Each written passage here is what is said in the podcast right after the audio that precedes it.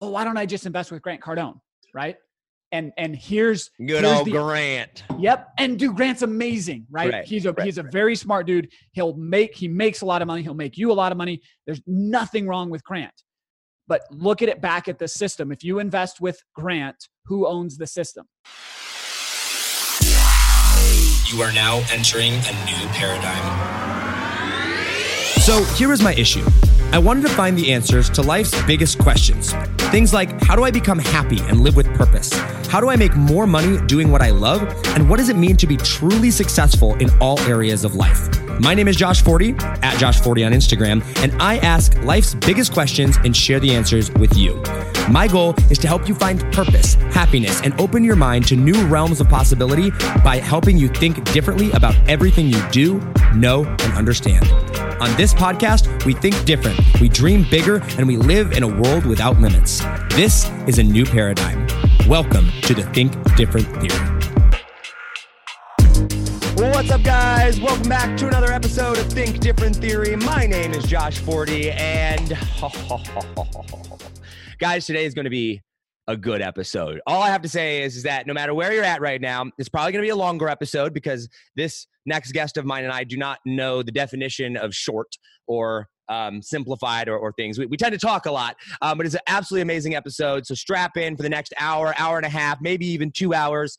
If you can't listen to the whole thing right now, be prepared to come back to it because we are going to talk about money and we're going to talk about the election and how it impacts money and we're going to talk about financial freedom and how to invest in financial freedom. And before I bring my guest on, I, I have to give a little bit of context around this because um, this is the second time that he's coming on. We had him on in uh, season one, and it was season one, episode 100, and it was by far the number one most downloaded episode of any of the episodes that we have done. It got thousands and thousands of downloads. We had people requesting him come back on. Um, I'm going to bring him on here in a second. We're going to talk about how he thought that nobody was going to listen, and uh, that's that's kind of funny. But seriously, like we got so many requests on this, and we had so many people were like, "Oh my gosh, I've never heard about money this way before. I, you know, I've never like had this understanding of it. Like this hope opened a whole new realm of possibility for me."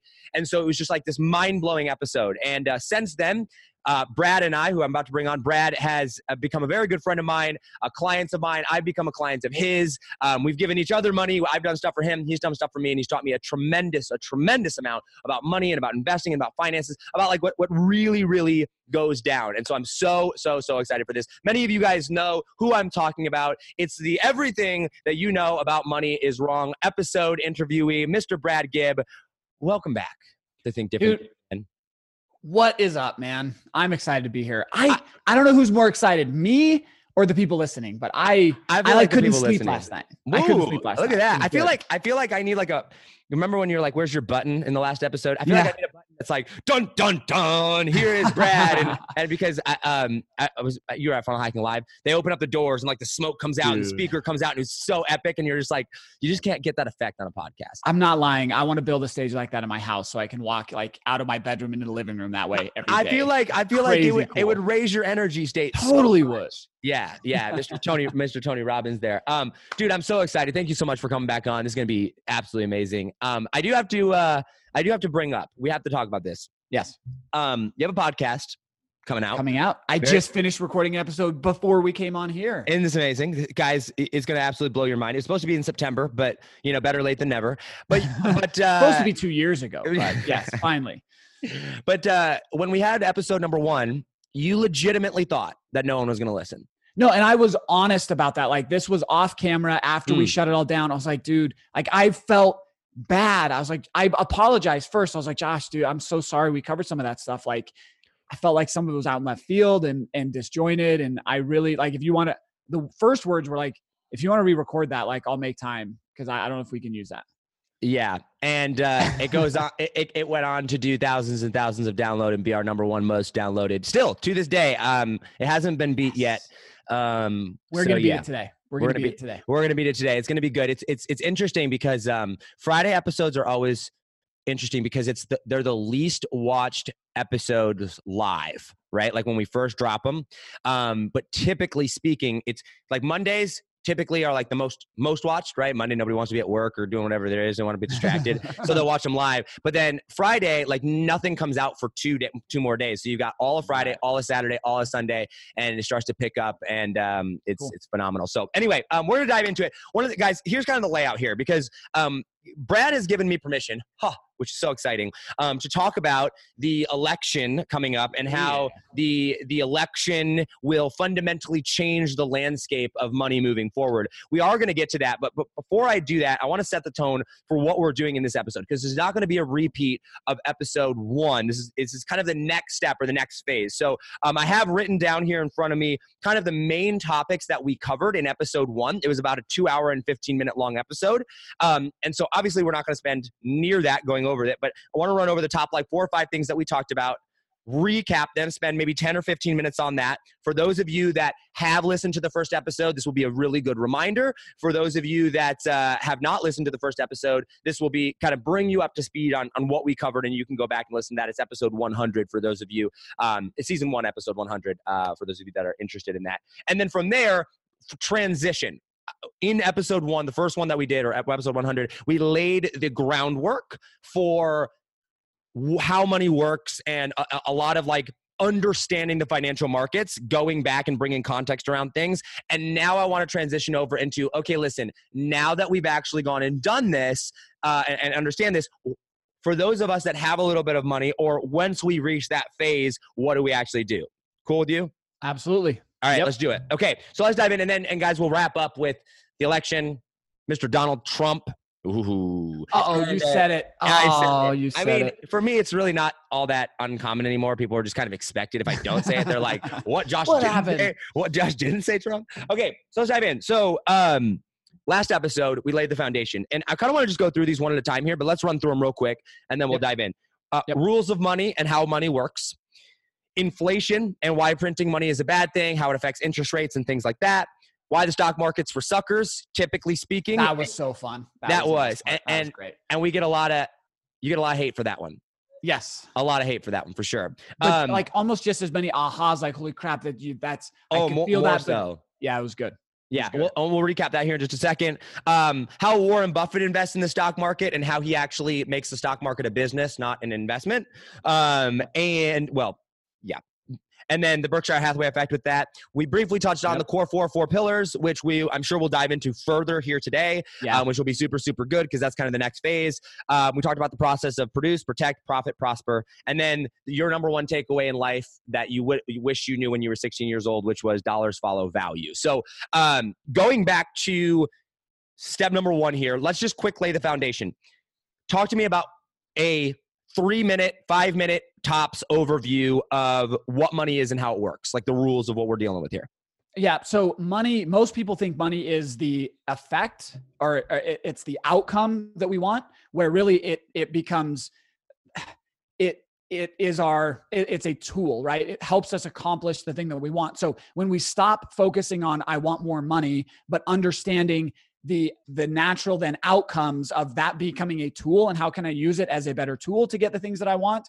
The entire the, the entire way we approach the world the way we approach investing the way we approach um, this game that is money it will completely shift and change. So if we understand that money is an inanimate money is simply just a tool it's a scorecard it's a receipt then we can really get in and make the right decisions rather than focusing on money as the outcome itself. Okay, so I want to just ask one more question on that because this is so.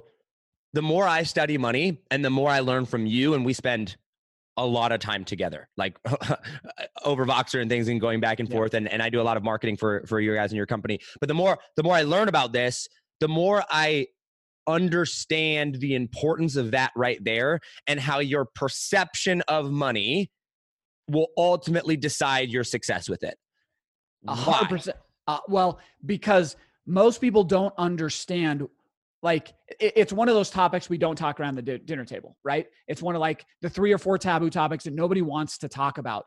But it's insane to me that, that that's the reality. But here's what I've discovered in studying because after I studied all the what about money, I started to really get into, and this is why I think Josh, you and I connect so well. I studied a lot of psychology around money as well because we really have to understand what we're thinking when we look at how do we make decisions.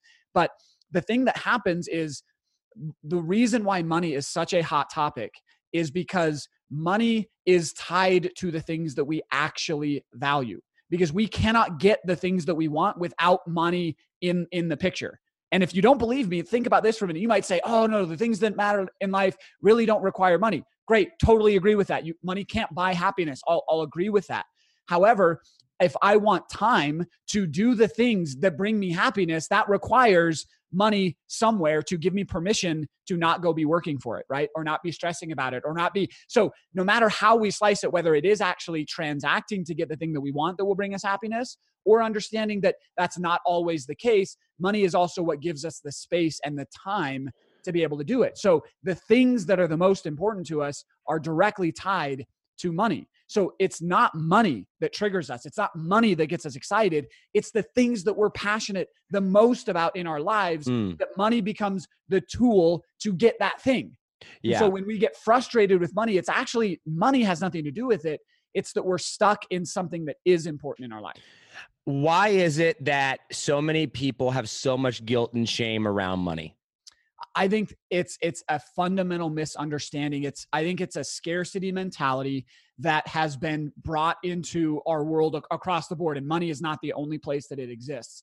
But we think of money in a win-lose scenario that if I give up mm. money I lose or if I take money from somebody I'm taking advantage of them. Like we we envision this utopia where money doesn't exist, but actually that's the like the worst version of a dystopia. Money is money is fundamentally moral but we're we're taught because of this this uh, you know somebody's going to take advantage of me game zero sum there has to be a loser um, that then the guilt and the shame comes in around that and then piling on top of that when we make poor decisions with money because that's so tied to the things that give us identity we've then not only failed in money we failed mm, in love we yeah. failed in business we failed in education we've we failed in the thing that that really matters to us and it sort of compounds that I like that. I want to touch on that more as we transition, but I want to continue through setting the the, the tone here. Um, inflation. Give because we, we talked about that, and, and guys, we're just going kind of going through. We're going to be talking about these points, and so I want to just make sure that we have the definitions and understanding down. Explain to me at a very basic level what inflation is and why uh, inflation and interest rates. Talk to me about that. Yeah. Okay. So most people think inflation is uh, the prices of things going up, right? A gallon of milk 20 years ago is not what we have to pay more dollars for the gallon of milk. That's the result of inflation. That's how we can see it and measure it, but that's that's not what it is. The thing that drives up prices is the supply of money in the economy. So inflation is adding money to the economy. We call that printing money, although printing presses aren't running the same way they were when inflation was first really studied and, and discovered. We still use that term, adding money to the economy is inflation. The result of that is increased prices. And then the, the rate at which prices increase, we can measure in terms of interest rates. So those are directly related because interest rates help us understand how money is changing or what money is worth. Because you can't price something in itself. You can't say a loaf of bread costs a loaf of bread. Well, duh, right? So we can't price money in terms of dollars. We price it in terms of interest rate. The cost of money is the interest rate. And so um, those those two things, as we're printing more money, uh, the interest rate has to has to change and fluctuate with that. So those two are related that way. Got it. Okay. And guys, for those of you that want more context and clarity around that, once again, go back, listen to episode 100, which is the first episode that we did back in season one uh, on this. Okay. Um, stock market, our favorite topic ever. Everybody thinks that, hey, if you want to become financially free, if you want to retire rich, Brad, right? Then the stock market's where it's at because. Or even if you just want to be a responsible, dedicated, hardworking person, then of course the stock market is where you have to be. And, and it's because if I listen to Tony Robbins, which we love on a personal development level, if I listen to yes, I, am personal development, right? On yes. on the mindset of Tony Robbins, he's phenomenal. But but uh, I, I I love what you said about his book. You said his book is all this stuff and that tells you all this great information, but then is like, oh, but here's basically just how to do what you already are doing, just a little bit better. It, it's yep. not a new vehicle. And the, the thing that stuck out most to me that you said was it's showing you these examples of how all these rich people are going and investing their money and it's but it's not showing you how they got their money first so so I, and that was a, a, big like boom Yep, aha To- moment Tony fundamentally asked the wrong question. yeah He asked what those who are already rich are doing, not what the rich did to become rich in the first place. yeah He That's the most powerful. step question. number one which Yep. is hey you got to actually produce the money in order to then multiply it but stock market we talked about this we say it's for suckers as a traditional sense we talked about how warren buffett invests differently talk to me in a, in a very once again b- break it down uh, in a simple way why is the stock market for suckers because f- I think um, it has to do with definitions. Uh, the meaning of words matter. As much as we want to think that it doesn't, it, it very much does. We're taught that we can save into the stock market or we can invest in the stock market. And those two things are fundamentally incorrect. We can't do that. What we're, we're not, when we're putting money into the market, we're not saving. And when we're buying shares of companies or stocks or mutual funds or bonds or any of those things, we're not actually investing. Investing is a completely different concept, one that Warren Buffett understands but one that we are not taught. What we're doing when we're doing that is we're actually speculating or betting. And because we're fundamentally taking different actions, we're actually getting the very result that the action would would dictate. The reason why the stock market is chaotic and you you feel stuck or frustrated is you're you're saying that I want to save and invest that should come with certain outcomes, but you're getting the result of speculating or betting. okay so but what is the definition of investing then So investing is deploying capital with an expectation that your your principal is secured and with a, a reasonable rate of return in the form of rents. Now, rents not meaning rental property rents or income, but cash flow. That's the economic definition of regular cash flow. So it's it's a safe investment with an expected and understandable rate of return, not what what you actually get in the stock market where the thing we're going to buy goes up in value right? Appreciation is by definition speculation. And speculation, it comes with this negative tone. It's not good or bad. People can be very, very good at speculating. That's it's not good or bad, but we need to understand what it is, right? right We we enter the stock market with this expectation of principal protection and then and then a regular consistent return, but we get the result of speculation, which is an outcome we can't control.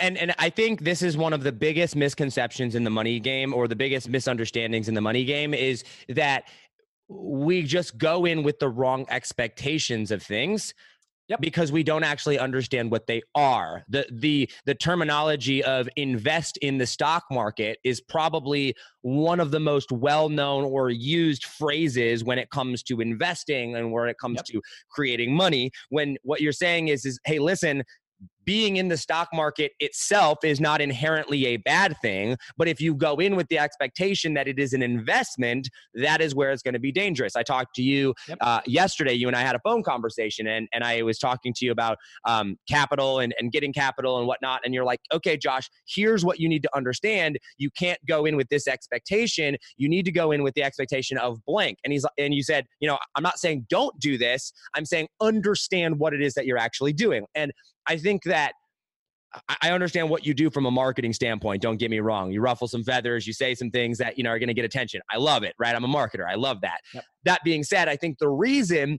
that most people think that you are wrong or that most people financial advisors or whatever will have you will yell at you is because they don't actually understand or realize that you're actually taking things in the literal context of what you're talking about here when it comes to investing and that's something that i very much appreciate uh, of what you do um, okay, so once again, next next thing here, guys, and we're moving quickly because we're about to get into the meat of things. It's going to be Yeah. absolutely amazing. It's going to be so much fun. Okay, but we have to like lay this foundation. For those of you that are like, okay, Mr. Brad, second or third, fourth richest man, whatever he is in the world, Mr. Warren Buffett over here, Uh-huh. he's investing in the stock market. So clearly, I'm going to trust Warren over you. What's your what's your response to that? And and now that we've defined investing, yes, Warren Buffett invests in the stock market, but you don't. Mm. All right, That's ex- the explain. The, the really thing. And and what and this is this is natural like human tendency to say what did somebody do? And when we want to answer that question, we look at the thing that they did. So Warren made his money using public markets, right? So we want to say, well, we if we used the same vehicle, we would get the same outcome. But as I've spent time studying money and I've spent a little bit of time in this, probably the last 20, 20 years doing nothing but this. Um, the last book I read, oh dude, is really good. Uh, the Big Debt Crisis, um, a really good book. But uh, but as I study this and look at it, what started to pop out was there are a million ways you can make a million dollars. There are lots of different things that we can go participate in to make money or or to have the outcome that we want. So it's not the thing that we're doing, right? It's the how did we do it? What was the formula or the process used to create the wealth? Yeah. And when you step back and study money from that angle, everybody that's wealthy did the same thing right? Rockefeller did the same thing that Warren Buffett did, but Warren Buffett used the public markets and Rockefeller used oil. But they did the same things. And you need to understand you're not doing the same thing Warren Buffett is doing, even though you might think you have the same vehicle, the same thing. And and just to be clear, the vehicle that Warren used is the stock market. The vehicle that Rockefeller used was oil. The vehicle that Bezos using is you know, Amazon. Amazon. How, however, you can do different things with the same vehicle. And so, so some people are looking at Warren Buffett and being like, I'm going to go be like Warren Buffett. Warren Buffett is using the stock market as the vehicle for investment. Somebody else could use the, the exact same vehicle, the stock market, as the vehicle for speculation, which is Yep. what 95 or I don't know what this percentage is, obviously, but like a large majority of people are doing when it comes to the stock market. So, really briefly, then, Let me say it this clearly. okay. You can own the exact same assets Warren Buffett owns, but you will never be a billionaire because you don't own them in the same way. You did not Mm. acquire them or use the same tools to own them. So it's not that your portfolio could mirror his and you'll be a billionaire. You never will be if you're using 401ks and IRAs and brokerage accounts, stocks, bonds, and mutual funds to do it, because that's not how Warren Buffett did it. and that's important. So, so uh, from a principle standpoint, how did Warren Buffett use the stock market at a very, very simplistic level? Yeah, the, the and and we'll we'll recap this. So I'll just come back to it. The Yeah. the, the framework that we teach because frameworks are infinitely more powerful than an answer. Josh, you know this. The more you've hung out with me, I never give you an answer. I give you the framework, and then we and then we can we together come to what the answer should be. The framework that he used is what we call the core four and the four pillars. And the framework that that Rockefeller used was the core four and the four pillars. Bezos, four, four core four, four pillars. Mark Ford, a mentor of mine, core four, four pillars. It's the same framework that can be applied to anything. So that's the framework. So- I don't know if you want to recap that now. but yeah, so so that's framework. actually the next thing on my list here. Let's walk Oh. through what the core four four pillars is, and we're recapping the last episode, right? So, yep. what are those? So as as the as the wealthy look into the world to try to to make a decision of what should I do, they instead of saying, well, we all want a good return. High return is high is required for everybody, right? We can't be wealthy unless we're getting a return, right? So to increase our return, we're told that to to, to increase our return, we have to take more fill in the blank Risk. risk, right? That's not what the wealthy do. What the wealthy do is they say, in order to get a high rate of return, I first have to require a high amount of control over my investment. So Mm. we increase two things. The return has to be worth it, and I have to understand and raise my level of control. The third thing I do is I have to systematically decrease my risk. Okay. You get paid in this world across the board in, in proportion to the amount of risk you can eliminate. Okay. That's fundamentally different, right? And then the last one is we don't pay taxes. The rich don't pay taxes. as much as politicians, and we'll get into politics later, want to try, the rich don't pay taxes. So we we we decrease our taxes. So the core four is increasing control and return while decreasing risk and taxes. That's the core four. And and to clarify, and just so that. I'm aware, the rich don't pay taxes in the sense that we think of paying taxes, like personal taxes, things like that. The rich fundamentally contribute more to the system of capitalism and the United States Yeah. than any Than traditional anyone. taxpayer would ever. To to think that Amazon doesn't pay taxes is ludicrously insane. They just don't they just don't pay a specific type of tax that is Yeah. great for a headline on CNN. Right. And and to be very and they usually try to do it like as a proportion of their income or something they're paying less. If you Right. added up the sheer number of dollars, yeah, they're the only ones keeping the the the, the skids greased. Like they're why why we have anything at all. Right. But yeah, they it it does not destroy their wealth at the same rate as it does for everybody else. And and and once again, it's going back to how you do things, right? Like if I have, and I'm just going to use the Amazon, and in one specific case here, I don't know how many employees Amazon has, but like, I don't know, let's say it's fifty thousand. I have no idea, Yeah. right? Like I'm- thousands and thousands. yeah, let's say it's 50,000 people. Okay. So they're writing they're writing payroll and salaries for 50,000 people. Well, guess what? Get happens to 50,000 paychecks. Taxes get taken out of 50,000 All of paychecks. paychecks. And guess who's matching the taxes as an employer? Amazon, is. So them in and of themselves right there are paying literally 50,000 people's taxes. I mean, you know, matching the employer Yep. contribution of that on top of all of the, you know, stuff that they're they're producing things that produce taxes like sales tax on on Yep. all the stuff that they sell. So, I mean, they they contribute so so ridiculously much. It's just that one category. Okay. Yep. Um and we're going to dive into the core four four pillars more here in a second uh, because I, as we get into the investment side of things here, last thing that I want to just kind of touch on here is talk to me a little bit about for those people that don't know you and what you do. Um, I'm, excuse me. Um, I don't want to go into your story so much Sure. uh, because we did that in the first episode. Okay, you're you're a nerdy kid in college. You went Goldman, Wall Street fallout. Great, now you're here. Talk to me about cash flow, cash flow tactics. You, your business partners, and what specifically you guys do here. Because we're going to be getting into uh, a pretty bold claim. I mean, I titled this "How to Create Financial Freedom in 10 Years or Less, Regardless of Age, Income, Experience." It's a pretty bold claim. So talk to me about a little bit about what cash flow tactics does and how you're implementing this so that people know, oh, this guy isn't just like a hype man like he actually build has a whole business around that actually does this Yeah, no, that's a that's a great question and one that you know for the first ten years I was doing this, I honestly couldn't answer because I hadn't refined this to a point um, to to where we could do that. We were still really trying to figure out not just how to teach this, but how to get results, right? Because I didn't want to stand up and say I could do anything until I first had done it myself. And then I had been able to systematize it to where somebody else could follow it and get the same result I got, right? Otherwise, I just got lucky, right?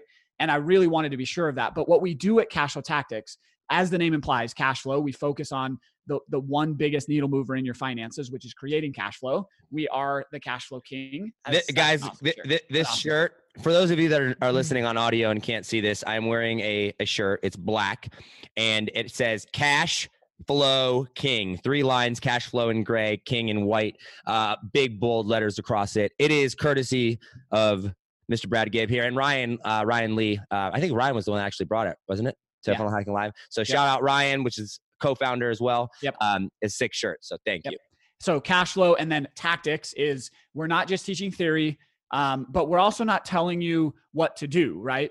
We're we're in the middle of that game. We're teaching the tactics so that implementation can happen. So really, we look at this really two big buckets of what we do. The first is we teach the formulas and the frameworks, right? We do not give advice, right? Advice, Mm. and it and it's not because I'm not allowed to, right? Or anything like regulation wise, because they want to regulate that pretty heavily.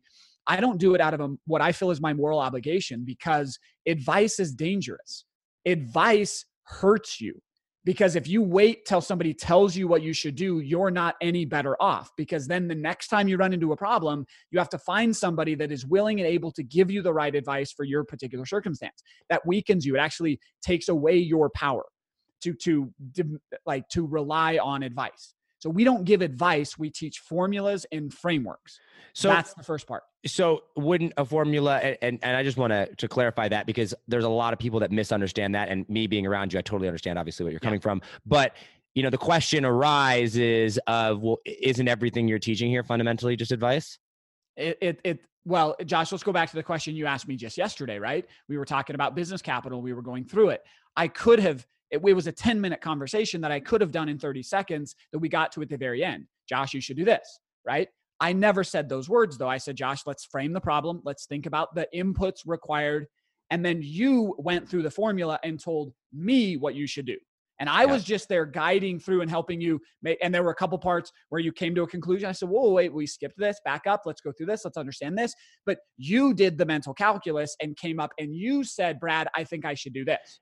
And, and what's That's inter- different than advice. Yes, and and what's interesting there is a lot of people would if and they weren't in the conversation. Well, could be like, well, yeah, but Brad's just guiding you to the advice that or to to, to the ultimate outcome upon which you would choose. Which in in the let me bring some context around this. I'm sitting here. There's a, a business opportunity, if you want to call it that. There's a there's a business venture um, that I'm considering going into. It would require an investment. It would require me getting capital. I basically asked the question that said, Brad, uh, stock. I mean, um, economy's great right now. Interest rates at all time low. People send me money want to send me money every single day, like PayPal or Wells Fargo or you know all these things. I said, do you think I should do it or not? Right? Like, what do you think? And you walk me through. And guess what? At the end of it, I came to the conclusion of understanding okay, here is the result of my different actions, but I have three different options essentially. Right. And you weren't like, do one of these. You simply said, understand the result of what you are choosing. And that is very, very important because if I were yes. to go and get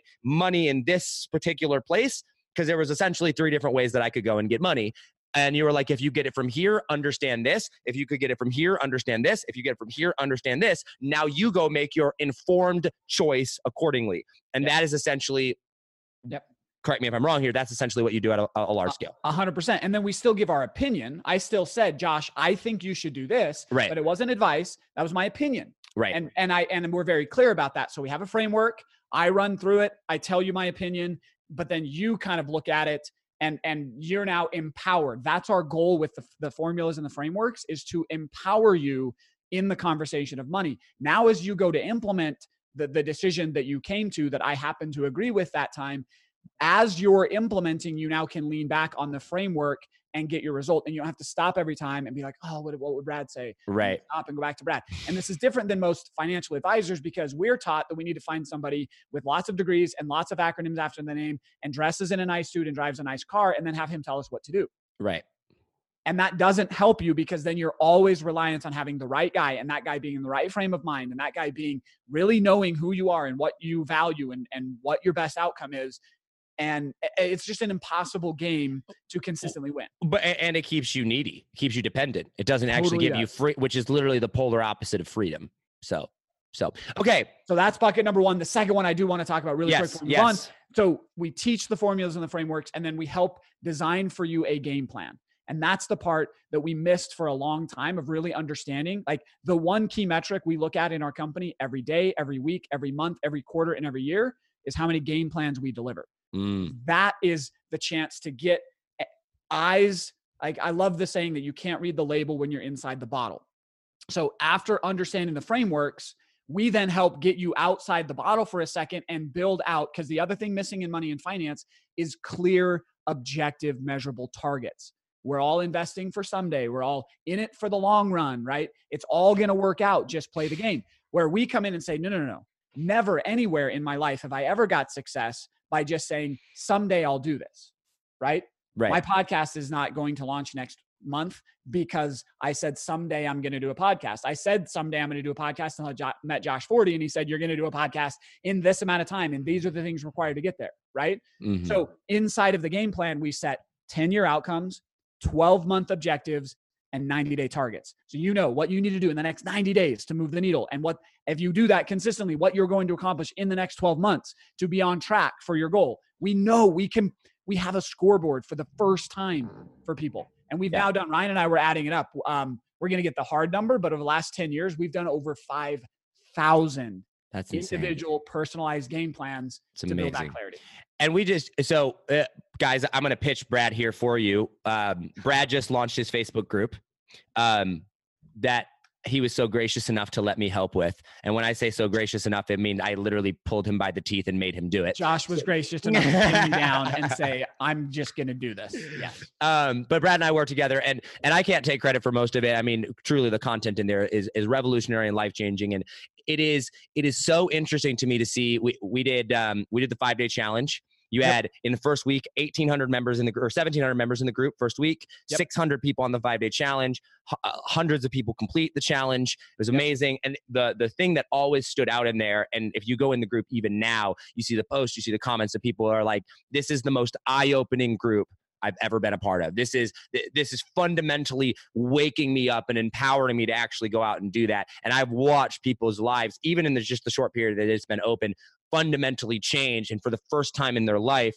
have this sense of like, oh, I can actually do this. And my financial game plan shifted from hope to an actual game plan. So I appreciate you for doing that. Thank you, Josh. That's awesome. Let let's let's dive in. Um, let's get into the meat meat and potatoes here. Okay, we've got at Do it. least at least an hour left on this podcast, guys. So don't worry, we're not gonna up. we're, we're not gonna we're not gonna cut it off at, in an hour.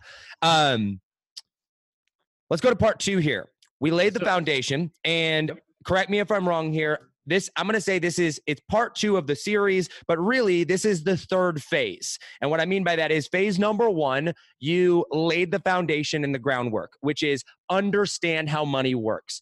Understand you've got to shift your you've got to eh, fundamentally shift your view of money, your understanding of the definitions of what's going in, and understand the game that you're playing. That was step number one. Step number two, which we also talked about in the last podcast episode, was now you've got to go out and produce, which you are not fundamentally teaching. You're saying go find a vehicle, right? Whether that's a, a Russell Brunson model or a, a you know a Tai Lopez model or a Grant Cardone model or even a job, right? Like Yeah. fi- jobs are fine. In fact, a large majority of your people have jobs Yeah. um, that that are in your community. Find a vehicle that allows you to produce money. All right. So if you're broke right now, and I, I found a I get in trouble for saying this all the time. And then I went back and listened to the podcast and I'm like, Brad said it too. I'm not getting in this much trouble, which is it's not that hard to make a fuck couple hundred uh, grand. It's just not. it's not. Right. It's not.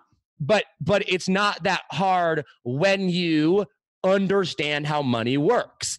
And it's so interesting how empowering it is to be able to go and make money when you just understand how money works. And we covered that in episode one, so go back and listen to that. But um, okay, so now now let's assume that someone has come in, they've listened to episode one, maybe they're in your group or they they've gone out and they're like, okay, I get how money works. I've made couple hundred thousand dollars. I, I brought home 85, 90,000, $100,000 or whatever, right? And they're in a, a good financial position moving forward. All right. Probably similar, maybe not quite to the level of I am right now, but like we could use me as a guinea pig um, there in that scenario. I'm to the point now where I'm like, all right, I've got, got some money in the bank. I'm ready to go invest. It's this person that, and maybe I'm not the best guinea pig example because my life's crazy, but you know what I'm saying here. Like there's that person. I want to go and I want to begin to invest. I want to begin to start this process of financial freedom. You make this big, bold claim of 10 years or less. Yep. Brad, I've got some debt. Meaning I've got monthly payments, or I've got you know a lease on my car, uh, which I do. Right, I don't have debt, but I do have a lease. Um, I'm living in a house or you know an apartment with a, a monthly you know payment or whatnot. I am by no means rich, but I am not a paycheck to paycheck, can barely scrape by struggler now. I'm living in this abundance mentality. How do I go and where is step number one? Like, where do I even begin to make sure that I'm going down the right path with this? And like, let's dive deep Awesome. into this. Okay. So awesome. So you guide me and make sure I'm clear on this. Absolutely. um, as we go through. So uh, you you hit a very important distinction. If anybody is telling you um, to start making decisions with money, if you are not first from a producer standpoint stabilized, like it doesn't. Like I was just to be clear, Josh, I was financially free before I ever made six figures. Okay, so it doesn't require high incomes, but it requires stability, right? It requires you to be in control of the amount of money that's coming in and the amount of money that's going out, and you can't be underwater on that, and you can't be drowning. I want to pause you really quick. Sorry, because this is a fundamentally important thing that we have to cover. Definition of financial freedom is is the cash flow from my investments of which I'm not actively involved, right? We the rest of the world calls that passive income. I'll say that so that everybody understands that because I to understand my passive income, we call it leveraged income, exceeds my monthly expenses. so, So, now I no matter what it 100% is. of my time. Yep. So no matter what it is, you're basically saying, and the reason that you could confidently say I was financially free at before I made ever made six figures was because your leveraged income, passive income, quote quote, for Yep. for those of you on audio, um, what exceeded your monthly bills, and that passive uh, or leveraged income did not require you to be involved at all. Yep. Yep. So Okay. I didn't have to wake up and do anything for for me to have the financial means to live my life, right? And so then I I, want that. all of my time. And I want that. Yep. And, And I've showed you my numbers. Like you've seen my scorecards, so I track this every day Yeah. and you've seen it and you verified Yes. it. So Yes, yep. And and I can verify that, guys. Like I've seen some of his numbers, and I go, huh, huh, "Someday I will be I rich. one of that." Someday I will be rich." um, but I want that, and and I think most people, probably all, everybody listening to Yep. this, does right. Yep. So So if you're in that stage, step one is to do exactly what we're talking about. It is to set, we call it your strike number. Okay.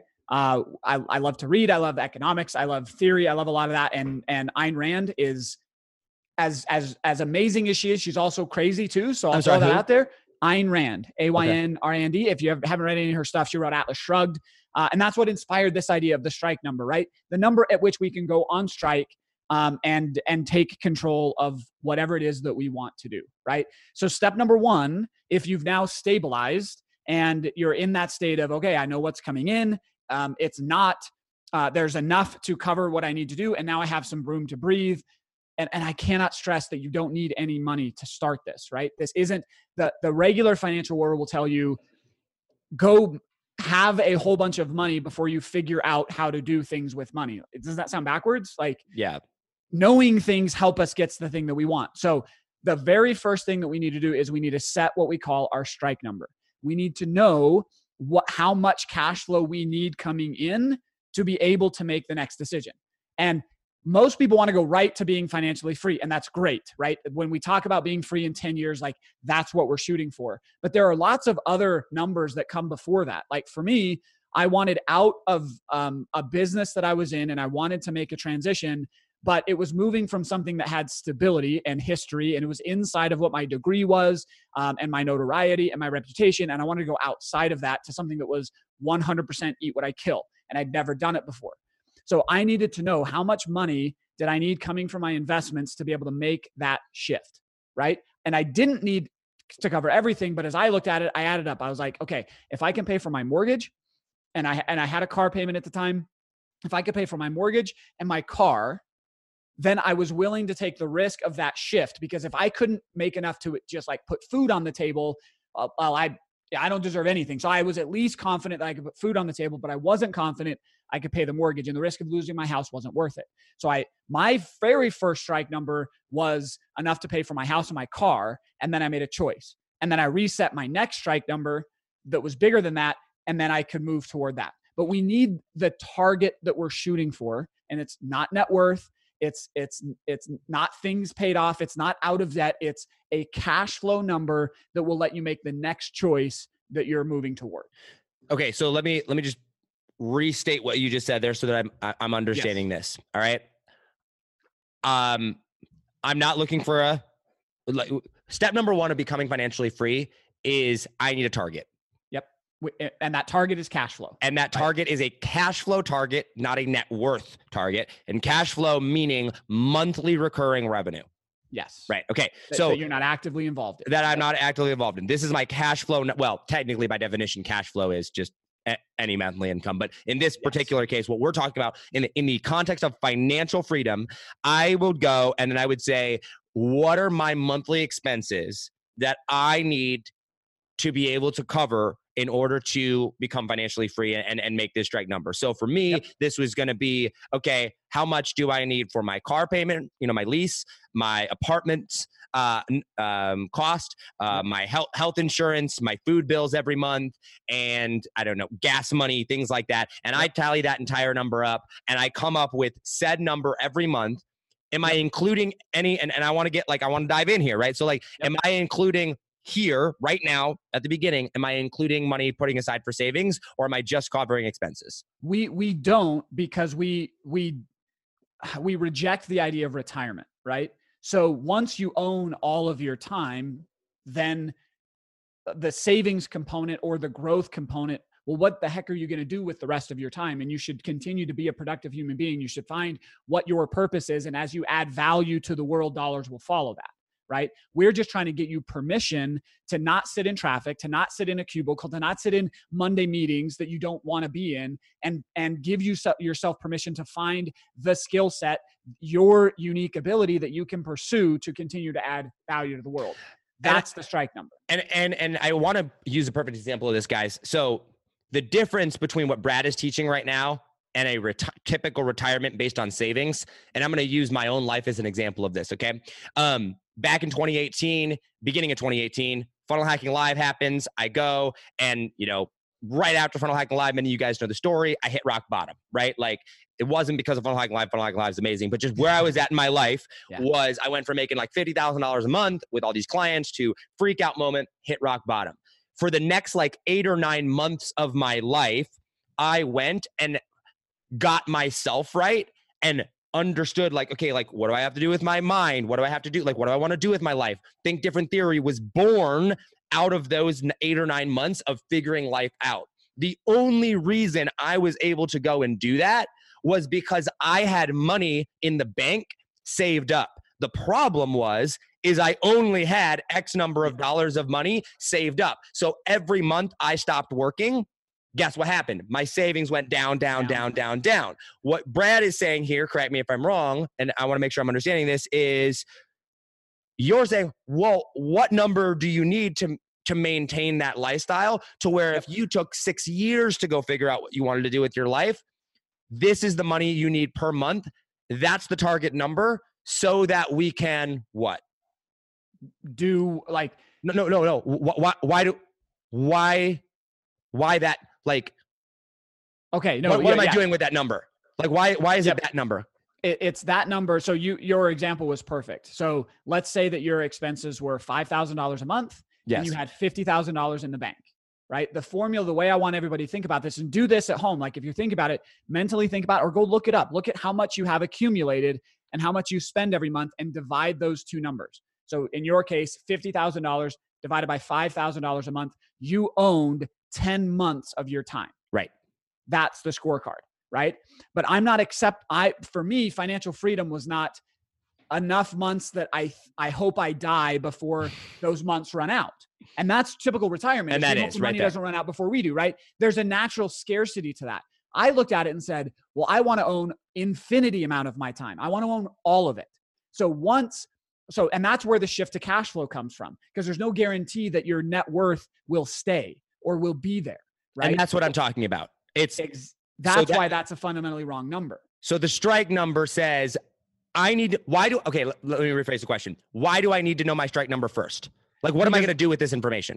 That's going to then let us build our plan of how we're going to slice that, right? It's going to get you out of the idea that, oh, I need to be making as much money as Brad is before I can get started. No, no, no. You've got your strike number. Everyone's strike number is individual and unique to their situation. And then that will line up. Well, what's our next step? Right? Right. But Which if is we're all if we're all trying to shoot for the same strike number, now that now somebody that's closer has an unfair advantage, right?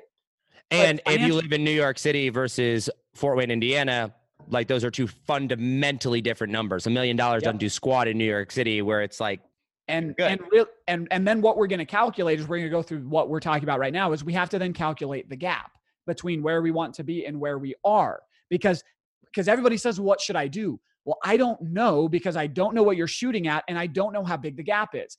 If the gap is a tiny little crack in the sidewalk, we don't have to do very much to get across it. But if we toe up to that gap and it's the Grand Canyon, you got some work to do. And the am- the amount of change required, the amount of effort to be put into it, the amount of shift necessary is going to be determined by that gap. does debt factor into this? It it does because everything comes back to cash flow, right? I don't care about your debt balance per se, but the payments to service that debt have to come out every month. And if you're going to own your time, your cash flow has to not only cover your expenses but service that debt. So, So we it- can solve that. We can solve that problem two ways, right? And th- this is where it becomes empowering and helps us understand where debt fits in. That that cash flow exceeding expenses, we can either increase our cash flow or decrease our expenses. So But- we could pay off debt to solve that. But in hypo, uh, it, it- just so I'm understanding correctly, because I know this is a question you, you probably get a lot, but I know I get it a lot when I talk about this, is the amount of debt that I have hypothetically in, in, in a basic scenario does not matter. totally and utterly irrelevant. I have um, more debt than most. Like when people see how much debt I have, they they like, holy crap, Brad, you're totally irresponsible. I can't believe you have that much debt. Well, pfft, doesn't matter to me. I'm financially independent still.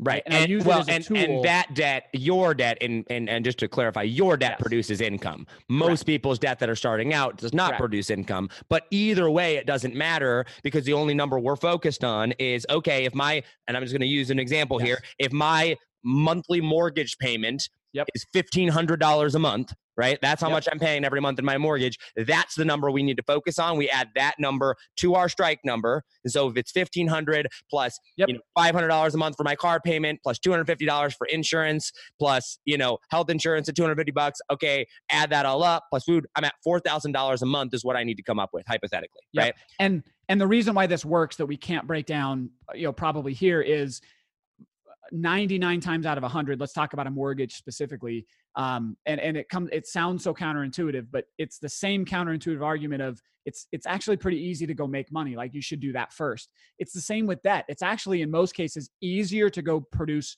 $1500 in cash flow from investing than it is to fully pay off your mortgage so we're going to pick whichever one gets us the outcome fastest. If it's high interest rate credit cards, yeah, it's probably going to be better to pay those off versus trying to produce our way out of that. That's such an anchor, right? Right. But a mortgage, a lot of times it's way easier to just go start creating the cash flow to offset it than the amount of effort and time it takes to pay that thing off. Yeah. That's what we're trying to balance here when we measure the thing we want, which is financial freedom and cash flow and time. Okay. So I've calculated my strike number. Got strike number. I, I and and for the sake of this conversation, we're gonna make that strike number five grand. Okay. Perfect. Like here on out, our dummy guy over here that we're doing is five thousand dollars a month. How do I go now? Because based on what you said, you said step number one is to calculate my strike number so that I know what number I'm shooting for. And then my goal with that strike number is how do I get my passive or leveraged income to match or exceed $5,000 a month? This right here, this transition is where I feel like everybody gets stuck at. They're like, this, like, this is the key thing that if you just answer this, oh my, the million dollar question, how do I now go? And let's say, and I'm going to assume that the person that we're talking about here, guys, is they need $5,000 a month. And right now I'm making more than $5,000 a month. That Yeah. could be, I mean, we're not bleeding here, right? Yes. So we're, let, let's say I'm making five grand a month. I mean, I, I need five grand a month and I'm making 6,500. Okay. Yep. Like I, I have a good job or whatever it is. So how do I now go and begin to create leveraged or passive income? Yep. So, so that how does that process even begin? Because in most people's mind, if I were to go up to them and say, "Where does passive or leveraged income come from?" They're going to tell me one of two things. They're going to say, "The stock market," LOL, Yep. or real estate. Oh, I Yep. need tons of money to do that. So where where am I starting? Yep, perfect. So I'm, I'm going to insert a couple steps here before Okay. we because because uh, yes, we need to to learn how to do that. But if we jump right in and and and if you ask Ryan and Jimmy, this is what they did. But my the other two co-founders of Cashflow Tactics, they dove right in and said, "Great, I'm going to passive income." And if you talk to th- about their ride to that, um, it, it was a very risky way to do it, right? And this is where everybody gets scared about things like real estate or alternative investments or whatever it might be. It's like, oh, that that feels so risky and it's because people skip this this middle part of building the right foundation before we actually acquire the assets this is the part that we like it's so hard in in just in business in general like i have to get you so excited about being financially free in 10 years but then gotta pull the reins back on you and say whoa whoa whoa we gotta go slow to go fast so this is the go slow part that nobody wants to take the patience or time to do that actually makes the financial freedom possible Okay. So the slowing down part is we get clear about we actually go through a process. Now we did this in the five day challenge, but we we go through a process where we rank what you're already doing in terms of the core four and four pillars because we've got to identify the problem. We've got to identify the thing, Josh. Why aren't you financially free? What is holding you back? What actions have you taken, and what are they getting for you? And and through these lenses of the core four four pillars, we can start to identify that. Okay. Right. So we we get clear on we call it the present, like where you're at right now. Okay. And and then we roll into we build what we call the the base of that pyramid. And we talk about having um, we talk about having protection, liquidity, and a hedge. Okay. We start building that foundation out Okay, first. Okay. So talk we to can go to the next level. okay. Talk to me about this in in three year old. In three year old terms. Um, the base, the best way to think about it is we need to get liquid. We need cash. We need we need to be in a position to make a different decision. So that's either going to come from if if you're starting with zero assets, but you're earning 6,500 and spending 5,000, it's taking that $1,500 and putting it in the appropriate place so it's positioned to perform for us. Okay. So it's better to not try to just generate a return and lock it up somewhere. It's better to to have the right foundation and position it correctly. Wh- where is that place or where is an example of that place like Yep. this is the thing it's like okay great i need to get liquid yeah i need to put some what like what am i putting that money in Perfect. And then I'm gonna I'm just gonna so that we can add this to the conversation. Okay. We also need to look at let's say you had twenty five thousand dollars in an IRA account, or you had uh, you know a, a, bond portfolio or something. We would look at those, rank them. If they don't pass the core four, we're going to posi- again position those existing assets, everything. So so existing so, assets and new savings. so so the core four is almost like a filter. It's a lens. yeah it's a le- filter. it- it- it's a it's a thing that I, I make sure that whatever I'm putting my money in has to pass the core four. Or I'm sorry, the core four the, the core four and the four pillars. and Yep. the four. It has to pass this test. I go Yep. in and I say I'm only going to put my money here if this place I stacks up and passes these requirements. Yep, Correct? And, and I Okay. have all yep. And so then now we're positioned. So the the reason we call it liquidity is the base of that pyramid is is it has to be positioned to where we can do something with it, right? Let's take a 401k because most people are familiar with that.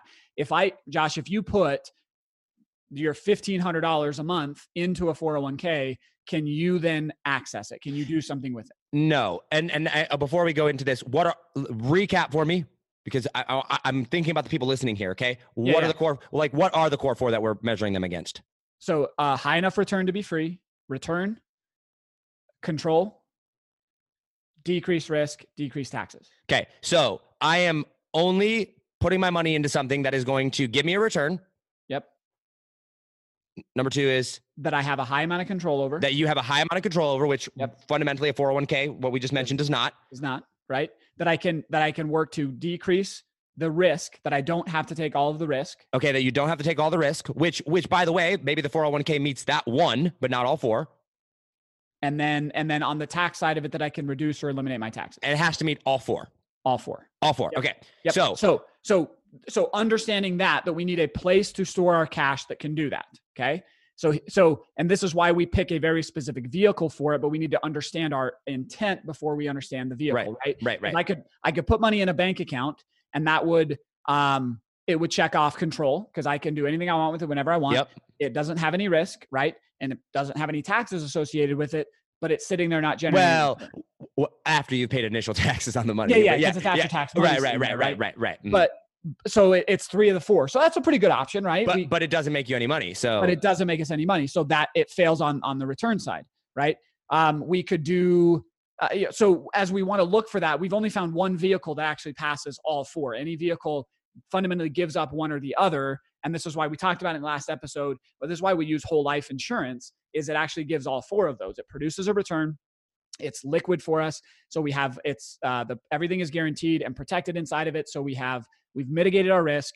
We we retain access and control to that capital. That's why or like we can we can access anytime we want so we have high levels of control and then everything that's happening inside of there is tax free so it, it passes all four of those and it positions us to where we can then make the moves. That the, and i want to be really really clear about this. Like i love whole life insurance but it is not the vehicle that's going to make us financially free. It is not right? It is a holding place that as you go out and you are your number one asset you go produce it's a holding place that passes all core all four four pillars core four four pillars that then allows us to bridge into things that are going to create the financial so so it is it is a holding pot essentially that meets all four of these requirements so that if Yep. something goes wrong the economy tanks uh uh, you know something happens to taxes get raised there's Yep. uh, no matter what happens Yep. you've got this essential pot that says okay i'm sitting here i am i'm letting this build up because you said it's getting me a return in some format or another and then i'm going to take that and now that it's in this secure place that happens to also be earning me a little bit of, of return, now I'm going to use what's in there to go out Yep. and invest. Now, a question that people that I, I- happen to know what whole life insurance is, not only because of you, but because I used to sell it. But like Yep. for for those people out there that are like, what the heck? I thought life insurance policy was a you pay in some money and if I die, I get a check. Yeah. Whole, whole life insurance gives you the ability to take money out and invest. yeah the, the way we'll without getting like super nerdy and technical about it the way we'll talk about it is there's there's kind of two grades or two types of life insurance right Okay. there's retail and there's wholesale or there's there's retail or what we call investment grade life insurance so there is Okay. an investment uh, an asset piece to it in addition to a death benefit Okay. so so yes, it has a, a liquid portion. Think about it like a bank account. I mean, basically the, the simplest way to think about it is a whole life insurance policy is a bank account. So when I put money into it, I have it, it's liquid. that produces a rate of return and the the the minimal rate of return that I want ha- to have on the money that's sitting around is it has to be beating inflation, right? I don't care if it's making me enough to be financially free. It just I have to have a place where I can put money and it's safe, and it's it's not losing because not losing to inflation. because guys, wi- it, it- and that's a great point that you brought up. Inflation is happening. Inflation All- is every day, all day long. all day long. A typical savings account in a bank, if you were to take a hundred grand and stick it into a bank account in 10 years from now, that would be worth so, so much less because of inflation. There would be the same number of zeros, but you could buy less things, so it's worth less to you, right? It has less purchasing power. In a So- life insurance policy, Has- it is For 200 years, has kept up or beat inflation. So that's why I like it. right? okay. So going back to Oh, so it's a bank account oh, that sorry, beats inflation and has a death benefit. So if I die, then I get a whole bunch more money than I had. So that helps me to like order things and protect things and operate out of a position of abundance. It's just that. It's a bank account that beats inflation with a, a death benefit. okay, That's as simple as I can really explain it. so so going back to hey, I'm my expenses are five thousand dollars a month. I make sixty five hundred. I have sixty five or I have fifteen hundred dollars a month to play with. Yep. Your first thing, like step number one, is l- after calculating the strike number is let's go and begin to look at a vehicle, which in this case is whole life insurance, to start putting your money in a whole life insurance. Yep. And because it's so specifically designed, we've named it, we call it the vault, right? So that because not everybody sells these, not everybody understands them, but we call it the vault. So the first thing is to do is to secure as much capital and start to have your capital flow into that vault, right? And that that's step one is we set up a vault and we begin to fund it and we accumulate and grow our capital there. We reposition our assets to there. That becomes ground zero. Okay. Now what? Okay. Then step two And, is, and uh, actually, let me let me and maybe this is step two, but let me let me re-ask this. yeah, yeah. I'm making fifteen hundred bucks a month. Is a profit, right? Or or, or savings I can put Yeah. into my vault. Let's say I'm I'm a good, but I'm not perfect. So I'm like, I'm gonna put a thousand bucks a month into my vault, right? I'm gonna Yep. play around with my five hundred. How long? How much money do I need in that vault, or how long am I putting money into that vault before a before I can go do something with it, or b before I stop, or does all the money of investing always go through the vault first?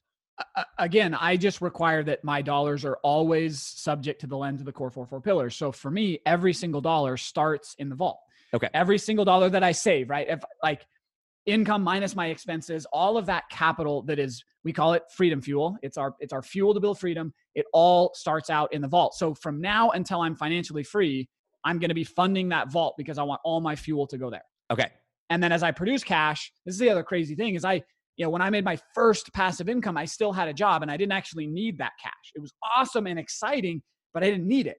So then it needed a home, right? And that's why the vault is great as well because it allows us to bring that cash flow in and have a place for it to go, meets all the core four four pillars, and then we're off to, to then using that as as additional fuel. Okay.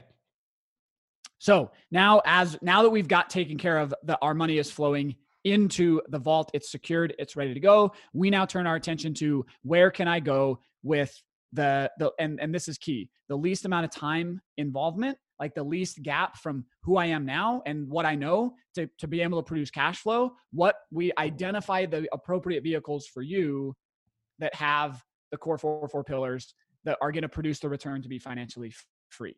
Okay. So as and the core four four pillars here are very, uh, very very important because it actually eliminates about ninety seven percent of the options out there Okay. because they don't pass it. Right? It's not that they won't make you money. It's not that they don't have a great history or things like that. But it will. It does not pass the core four four pillars. So we say no to them.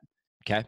And so step one is just eliminating that and accepting that. And and then it, it's like that phenomenon. I can't remember what it's called, but like uh, when I when Ford released the Ford Raptor pickup truck, like it I was it was sexy, man. It was cool. It was exactly what I wanted. And I had never seen it before. But then as soon as I decided I'm gonna buy a Raptor and I started saving up for it, guess what I saw everywhere I went? Everywhere was Raptors. a Ford Raptor, right? It's that concept that if we're not looking for cash flow, we don't see it. As soon as we're looking for cash flow, the, all of the opportunities that have been there hiding in plain sight all Boom. the time, we now see. Boom! Right there. I love that.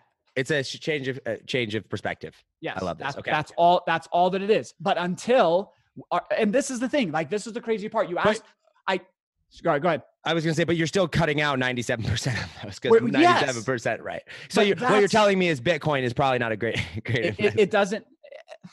Well, let's analyze a couple of those together here really quickly. But no, it, Okay, for the average person, it doesn't. right. And right. but Josh, this was very important. I told you that you needed first the possibility, right? You needed to know what our target was shooting for, what we were looking for. Then we needed to get clear about where we are. I didn't say shift your perspective right after we set our strike number right. because we didn't have the tool to be able to do that. The tool was what do I have? What problems are standing in my way? And then re looking at the lens, right? Now my perspective actually shifts when we go back and do that other piece of work, right? But if we immediately jump out and pretend that we know what we're doing and now I'm a whole bunch smarter, you're still going to play by the same broken set of rules Yes. right? Now true possibilities really open up. And we have this happen in our community all the time. Okay. Like we get messages every single week where they're like, I thought Brad was crazy.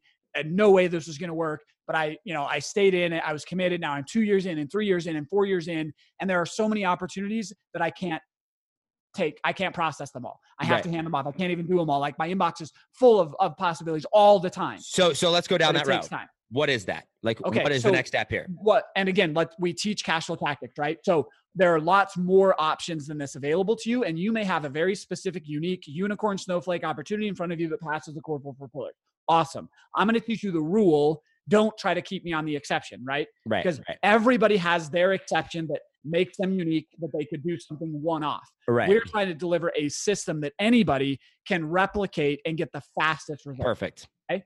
so that system, the asset that over time has proven, uh, we call it the most time-tested, anti-fragile method of actually creating financial freedom, is what we call turnkey real estate. It's single-family home, three-bedroom, two-bath pieces of real estate that you can buy, own, and rent out for cash flow. That's the quickest, fastest, easiest, simplest, least risky vehicle that we can start creating that cash flow. Okay. So so many questions about Yes. that are going to come up about like and, and we're going to get to them all guys so stick around here. And by the way for those of you that are listening on video if you have questions we'll see if we have time at the end for a q&a so drop your questions below and hit the like button hit the love button show some love for all of this. But before i go into but brad oh my gosh i don't have the money to buy a single family unit house which i get i don't i don't feel like i have the money for it yet. I do because i know you but okay. Right. first question is Brad, I thought you were talking about leveraged passive income here. I feel like, and I know you said the word turnkey, so let's talk about Yep. that because to me, buying a piece of real estate means uh, I have to be changing heater, water heaters when they go out, or fixing plumbing issues, or being called at three Tenant- o'clock in the morning. Tenants, toilets, toilets, and termites. Right. Right. The- It's- the it's whole, the the- whole thing. Right. This this headache, and how can the average person go out and avoid that? It- wha- how, how are you how are you setting this up in a way that's actually passive Perfect. or leveraged? and and so I'll answer that by telling you how we came to this solution of saying, look, everybody should look at and explore turnkey real estate first. Um, if we back up, we need to understand one thing. First off, true investing is not so much about the asset as we already talked about. It's actually owning a system, right? A business, if you think about it, you and I run businesses, right? Businesses is just a system to produce an outcome repeatedly, right? Yes. Th- that's all it is. Investing is the same thing. It's a system that can produce a re- uh, an outcome repeatedly. So rather than than owning an asset, I would rather own a system, right? And that dovetails into a second truth. We've said passive income is a lie. I'm going to explain that now. Every I, I said this at the end of the last interview that dollars follow value, right? So if I want more dollars, value has to be created right? So there's no such thing as sitting around and doing nothing and getting paid for it. It violates the rules of the universe. Like we can't do that. So we have to accept the truth that all active activity comes on the back, or sorry, all passive income comes on the back of hyperactive, active stuff going on, right? So we have to understand the active activity required to produce the value that ends up in my pocket. The only way to do that without you being the one to produce the value is to own the system instead. So what the reason why we select single family homes specifically is it's the easiest asset class to build a system around it. I have Mm. like my system looks this way, right? I have a good buddy of mine. His name is Jimmy. I happen to be his business partner, but there's lots of Jimmys out there. Jimmy loves finding property. He loves negotiating with it. He loves uh, like doing all of the things required. It's a full-time job in and of itself to find the property. Then Jimmy and his team rehab the property. They swing the hammer, they bring the tile in, they make it look nice, they paint it, they fix all the things because I am not good at that either. I don't like doing any of that. Then they market that property to a tenant and they screen the person they ask them all the questions and they collect their deposit and they put them in the property. And then they have a property management company that collects the rent and deals with the issues and fixes the toilet when it breaks. I own that system where I understand and can monitor and measure all of the active activity happening. But because I own the system, I can get the leveraged outcome. That's what we're talking about. And so, for the person here now that is trying to become financially free, are you suggesting that they have to go set up that system or buy that system? Or are you saying you just go hire a company to do it? Or, like, how does that work? Because it sounds like, and this is why I'm giving you the chance to clarify, it sounds like what you're saying is, is well, Brad, I don't, I mean, I got to save up all my money and then I got to go buy a whole entire company or a system that does all this. And then I got to go and come up with money for like property. Like that, that sounds like a lot of work. Oh, but Josh, you're right. It feels like a lot of work to be financially free. I'd rather not do anything. yeah, there's going to be work involved. There's new skill sets here. We got to learn stuff. But I do want to ally the fears of, but but I'm never but to if- have enough money. To But do am it, I right? buy? But am I am I actually buying a holding company or am I partnering with one? No. So what you're actually doing is you're hiring somebody to do that on your behalf, right? Eh, okay. And and it's not like you're hiring an employee and you're paying them salaries and all that kind of stuff. In the in, in a business world, I have to take that risk. I have to bring on employees. I have to take the capital down. I have to do all that kind of stuff. On the investing side, because there's an investment involved, right? There's an asset involved. Even if you don't partner the way you think about partnering, like Jimmy doesn't own any of my properties. I own 100% of them, but in a partnership, we've created the ability for him to get paid to do his work out of the investment, and then I get what's left over. So I don't have to write Jimmy a check out of my pocket. The asset does it, right? And then I get the excess because I own the asset. So he takes a per, he takes a percentage of profit. Yeah, yep. So it, we we we split it based off of how the property is operating. I'm still on the hook for some of the expenses, like if it gets Right. broken into and, and I have to fix things up or whatever. But it's that's the fundamental difference. Is But- I don't but you're not also doing it, though. doing it. You're not doing it though. Yep. You you might have to pay for it, but it's coming out of property money anyway. So what you're saying That's- is that's the difference. so let, let's build this system out here and then like i want you to explain how this happens but just for, Yes. for a broad overview picture Yeah. i want to become financially free and i just want to Uh-huh. recap where we're at so far. I go oh i my strike number's five grand. I make 6500 a month. I'm putting i buy my whole life insurance policy. I start putting money into my whole life insurance policy. Then the next step from there is to go out and to invest in real estate your recommendation or or your opinion i should say or, or you what go. you what you have found to be most beneficial for you and Yep. most of your students and clients is three bedroom two bathroom house so you're going to go out you're going to find a great three bedroom two bathroom house that you're going to want to invest in or Yep.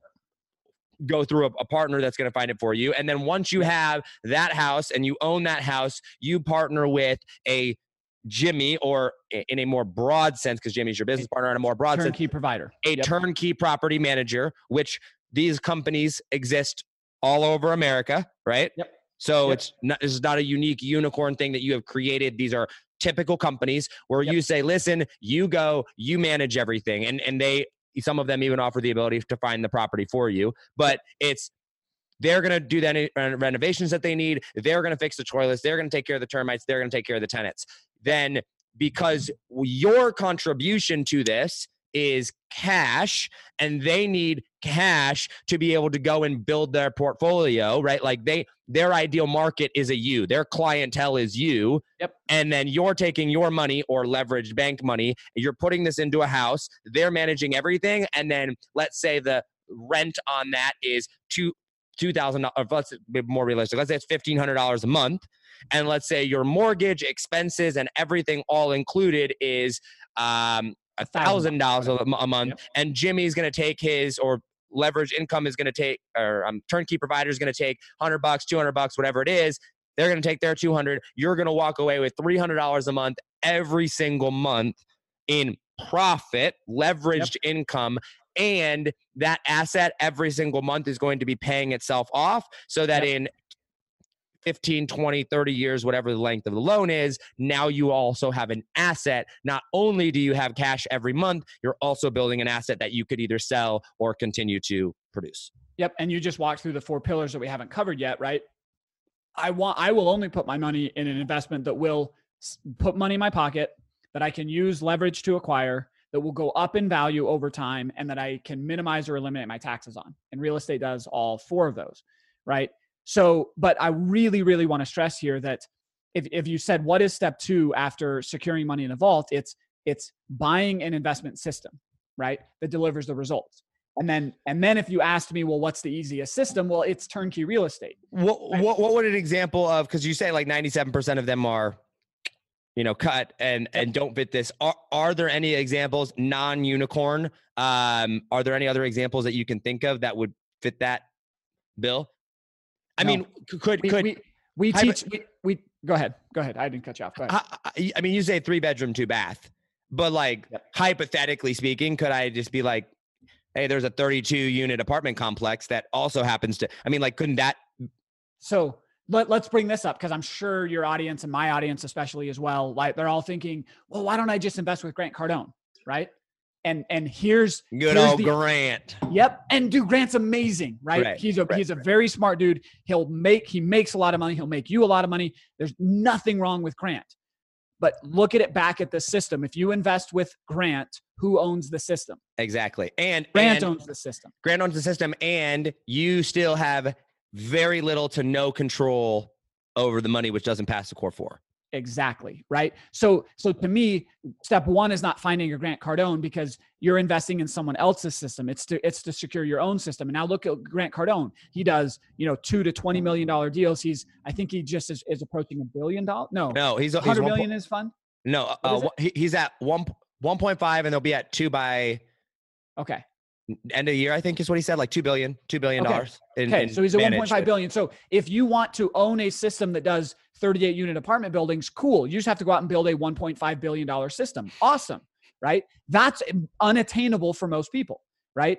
But for me to build a system around a three bedroom, two bath house, all I need is 25 grand. And, and and by the way, I want to clarify, and I think this is important because somebody could be like, well, dude, I have a friend that owns six 35 unit apartment complexes. He makes great money and everything, you know, he's yep. financially free and all that. And I just want to clarify and correct me if I'm wrong here. Yes, that's fine, but that is his business. Exactly. That is not passive leveraged income. Yep. There's a difference. So it's not to say that you can't go make a crap ton of money with apartment complexes. You are simply saying that the easiest way to go create a leveraged income yep. system where you are not actively involved every day, it's not a business, this is an investment, not a business, yep. is a three bedroom, two bathroom thing that first starts in a whole life insurance policy yep. and then turns into that. Yep, 100%. That's exactly. It's the easiest way to go about it. And I'll, I'll give you my experience on it. So I started to learn about real estate in like 2004, 5, 6, that time frame. Um, and I had to build and create the system myself. So I spent I, I spent tons of time reading. Fortunately, I had an accounting degree with a little bit of legal background, and so I could at least like understand what was going on. And I had to I had to go out and find real estate agents that would find property for me. I had to go find and manage contractors and bring them in and trust them and try them out and have them screw me over and then get rid of them and find a better one. Um, and then I had to find somebody to review all my contracts uh, and be able to sign that. And then and and by the way, I had to do each of these jobs first so that I could find somebody and tell them what they needed to do. So I, I had to spend like three or four years building out the system, right? Because back in 2004, 2005, 2006, turnkey real estate didn't really even exist. It wasn't even a thing.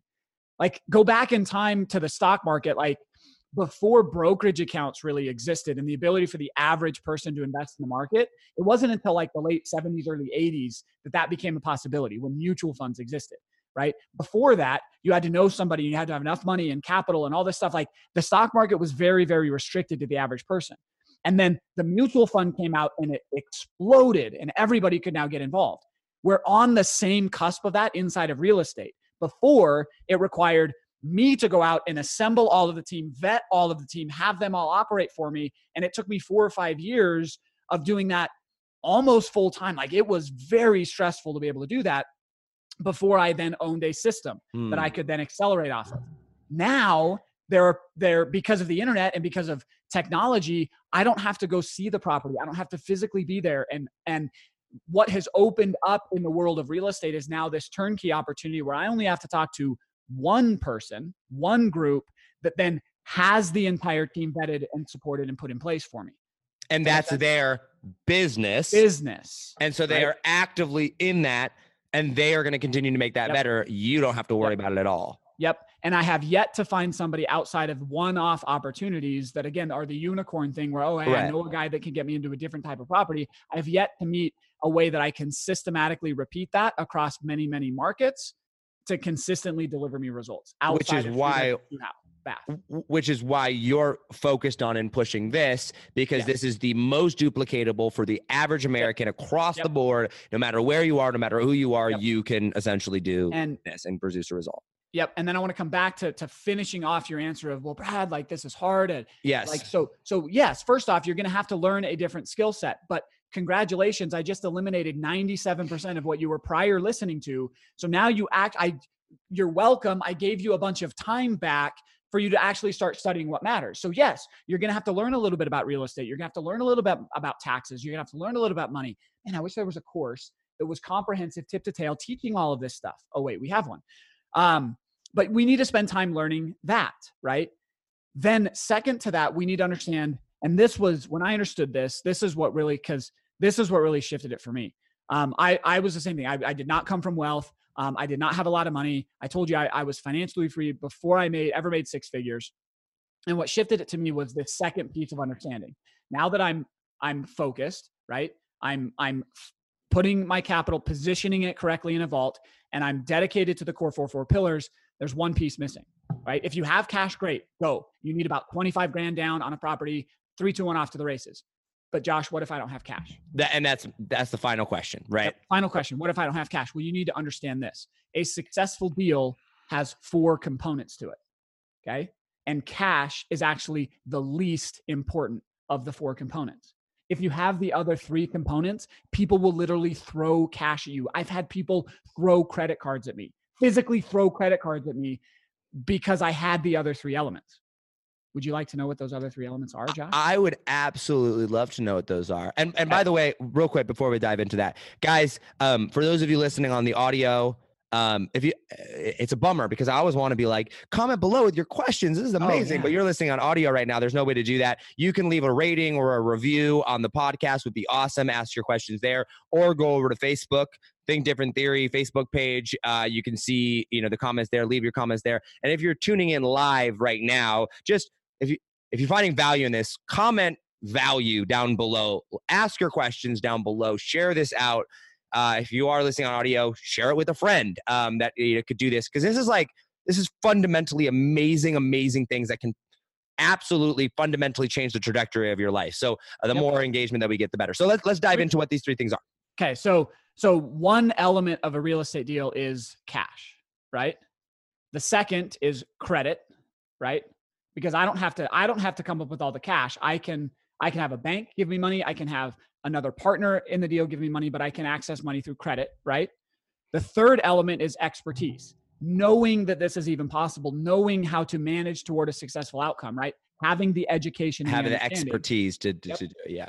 And then the third one is the opportunity itself, right? You mean the fourth one or third one? sorry, yeah, the fourth one. Fourth one, The fourth fourth, one. is opportunity, right? So to have a, an opportunity that has the fundamentals of a successful deal, right? The right property in the right place at the right price, with the right rent, with the right fundamentals, those four things are required for a successful deal, right?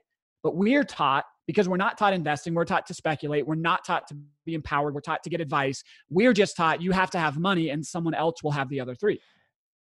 or or you should guess and hope that you pick the right one with the other three. Yep. Like and the fundamental difference between speculation and investing and I love this is like hey you've got you've got 100 grand sitting in the bank? Sweet. You should probably go try to multiply that. Go pick one of these stocks over here go pick whatever and hope it works out. But it all works the, out. your only leverage point your only piece of power is the fact that you have capital. Yep. Whereas when you learn the other three here, now you're like, well, shoot, there's, hmm, and don't take this the wrong way. There's a bunch of suckers with cash. Yeah. you know what I mean? So like, like going, and and dude so i bought my first six properties as a broke college student trying to get an accounting degree because i got the expertise and i was good at finding opportunities and then I could find other people with credit and other people with capital. And I did my first six deals with zero of my own dollars. Now, my example is unique and and and and you know whatever, but if you realize that and understand that the proportion I can bring other elements to it outside of capital. And this is why we say regardless of your age, income or experience, anybody can go figure out one of those four things and participate in a deal. I've been a participant in a deal where I brought all four of them. I've been participant with three and two and one, but never have I participated in a deal without any of them. Mm. That's super, and you're never going to. It's impossible. You can't participate. Yep. There's only four things to it. Yep. So, uh, um, if you were okay, so for the person that's out there though, that is, it, it, they are getting kind of getting started into this. What when you say okay, the difference between credit and cash. Okay, sorry, I'm trying to figure out how to word this question here. Credit meaning credit score, leverage power, things like that. Is credit your ability to get cash? I mean, yeah. I mean, it's and the reason why I say it credit there rather than a loan is then people say, well, I can't qualify for a loan. I'll say, okay, you don't have credit, you can't bring that pillar. Or people will say, I want to buy real estate, but I don't have a good credit score. Okay, then you have three of the four pieces. You just need to figure out how to plug in the other piece, right? So so I, I do when I get that specific, I do want to look at it as your ability to borrow money, right? Is that is one pillar because that means I don't have to come up with all the cash, right? So I can either eliminate that pillar by coming up with all the cash, or I can go find someone else that has the ability or willingness to to bring cash into the deal. That makes sense. How many how many uh investment properties do you have now? Between myself, Ryan, and Jimmy, because we're we're partners on some of them, we have around 150 of these single family, boring, plain vanilla. You don't even know they're there. Investment properties. That's awesome. And you've been doing it for a while, so you know mm-hmm. slowly start. And they just keep. And and let, us talk about that. Oh, do oh, this is where it gets exciting. Like, let's go back to your example. Fifteen hundred bucks is what you're saving, right? Yeah, and maybe you're gonna get to this. At what point do I? Because obviously, a whole life insurance. If I put fifteen hundred dollars in, I'm not gonna be able to pull all fifteen hundred bucks out right? Like no. it's a percentage, but like right. how much how much do I need to have in spending power before I can get started on this? So if you're going to be the one bringing cash to the table, at least a down payment. You yeah, you need generally, you know, roughly 20 to 25,000 dollars is what you would need to get started. Are there, you know, sometimes less than that, sometimes more than that, but the cash component so, of those four. So let's call it let's call it 25 grand. 25 so your re- your recommendation is if you ain't got 25 grand in the bank, what you need to be doing is either A, studying all about the other 3 and how you can yep. come up with those, learn about those or whatever, and or be focused 100% of your time on how to produce cash right now. And and that's that's the benefit of eliminating the 97% of things because now every dollar I have is going toward that goal. I'm going to get there faster. All of my time and energy is focused on getting more cash and I'm going to get there faster rather than trying to say, "Oh, this isn't for me. I can't do it." So I'm going to try all this other. Like you'll never get there. It's just right? it's just like, okay, now I have the vehicle, now I have the path. Now it's just like how do I how do I go down this specific path the fastest? Right? Yep. Okay. Yep. Um, I want to I want to kind of get into economy and election and how that's going to play into things here in a minute. Um, because we I, I want to wrap kind of bring that and kind of wrap everything up with that. But before we go and do this, so it's what I have written down here is produce, which that's got to make cash. Yep. Then protect, which is putting a whole life insurance policy. And for those of you that are listening, it's that's the vehicle we've chosen. It's actually yeah, put it. We call it. Put, yep. Put put it in the vault, which put it in some vehicle that passes the core or the the four pillars, right, or the core yep. four, or, right? Yep, as many of them as, as possible. Yep. A, right. Put it in there. Which the best that you've found consistently across the board is a whole life insurance policy. So there's yep. your protect. Profit now is to go through and find good real estate deals, find a vehicle that will once again allow you to produce income and meet the uh, four pillars then prosper which is continue to duplicate this over and over again until you're financially free right? Yep. So what is the like where's my risk here? Like and, and i understand that we're we're literally going through the yep. thing in here but like where are the the loopholes or where do i need to be focused on to make sure because obviously something could go wrong here i could make a yeah. mistake and there's got to be there's places yep. where the typical average person that goes into this either skips over or you, the typical holes that you see people go in and do where do i need to be making sure that i'm educated and and safeguarding myself in so i don't make mistakes Okay, awesome. Let's let's quickly talk about risk then. Um, and I'm not going to answer your question. I'm going to give you the framework, and everybody hates me for that, but eventually you'll love me for it. I promise. Yeah, you really Um, will. The, It'll take the a while. Thing, the thing that you have to understand um, is we try to project risk onto things, right? We try to say that thing is risky or is that thing risky. Thing about it is risk is completely independent of the thing because some people invested in real estate and made a lot of money and some people invested in single family homes and lost a bunch of money some people made a bunch of money in the stock market some people lost some money in the stock market right back to the warren buffett thing of the thing doesn't matter it's the how that matters risk follows the same formula so this is not inherently more or less risky than what you're doing now. It's not any more or less inherently risky than 401ks mutual funds stocks bonds any of that. Risk is in the investor. It's in you. It's in how much you know how much responsibility you're willing to take how much time you spent. So and that's what that's that's the bad news but it's also the amazingly wonderful great news because risk is something you can now control which right? it, which comes back to guys I, I have to point this out here because it's so fundamental. And i've gotten so much crap and hate over this episode but it was like the third or fourth episode on the podcast which is everything is your fault. Yeah. And as soon as you accept the fact that everything is your fault guess what? That's a double-edged sword. Everything is your fault but that means you control everything. Means you control the fundamental outcome and destiny of your life and when you understand that, that exact same thing applies to your relationships, that applies to your business, and that also applies to your investments, and in this case, financial freedom. Yep. But if we're if we're following the traditional advice, blindly hoping is not a strategy, hoping is not something that you can control, hoping is never makes it your fault, right? And if we just blindly accept and we look for advice rather than frameworks, then we're never going to be able to step up and take that control. So the the reason why this I'm going to say this this is less risky than what you're doing now Mm. because what you're doing now you can't influence the outcome. Right. You're, you've absolved yourself of responsibility. Therefore, you you are taking insanely um, high amounts of risk in that.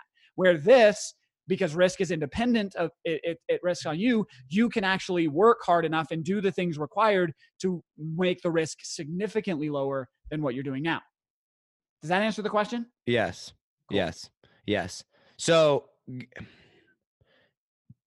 in a summarized version of it, is get educated on what it is that you're actually doing. And if you don't have education on it, that is where your potential Risk. risk comes come from. come Let in. me- I'll, I'll I'll give you a little analogy of it. Like, um, uh, biology did not come well to me at all. Spreadsheets and math did, but like I never, I could never go into that world.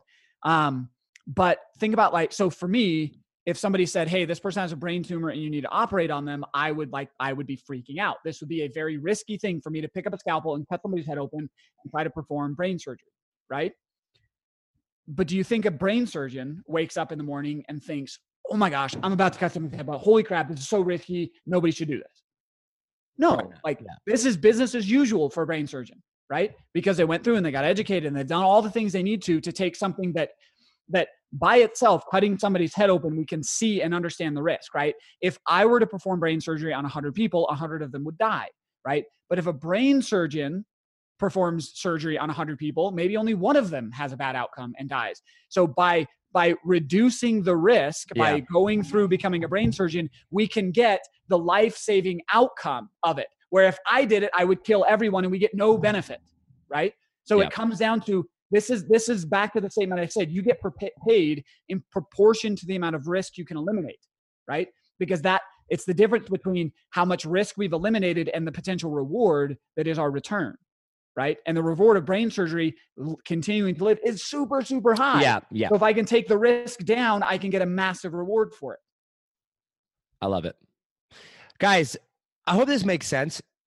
If you're listening on audio or, or video, even, I mean, regardless of where you're listening, if you have questions on this, feel free to Instagram DM me. Um, and I'm good friends with Brad. We can even potentially film some short clips and put out Yeah. Instagram clips on it. Um, or DM, uh, actually join join Brad's Facebook. Yeah. We're going to talk about the economy here uh, and Trump.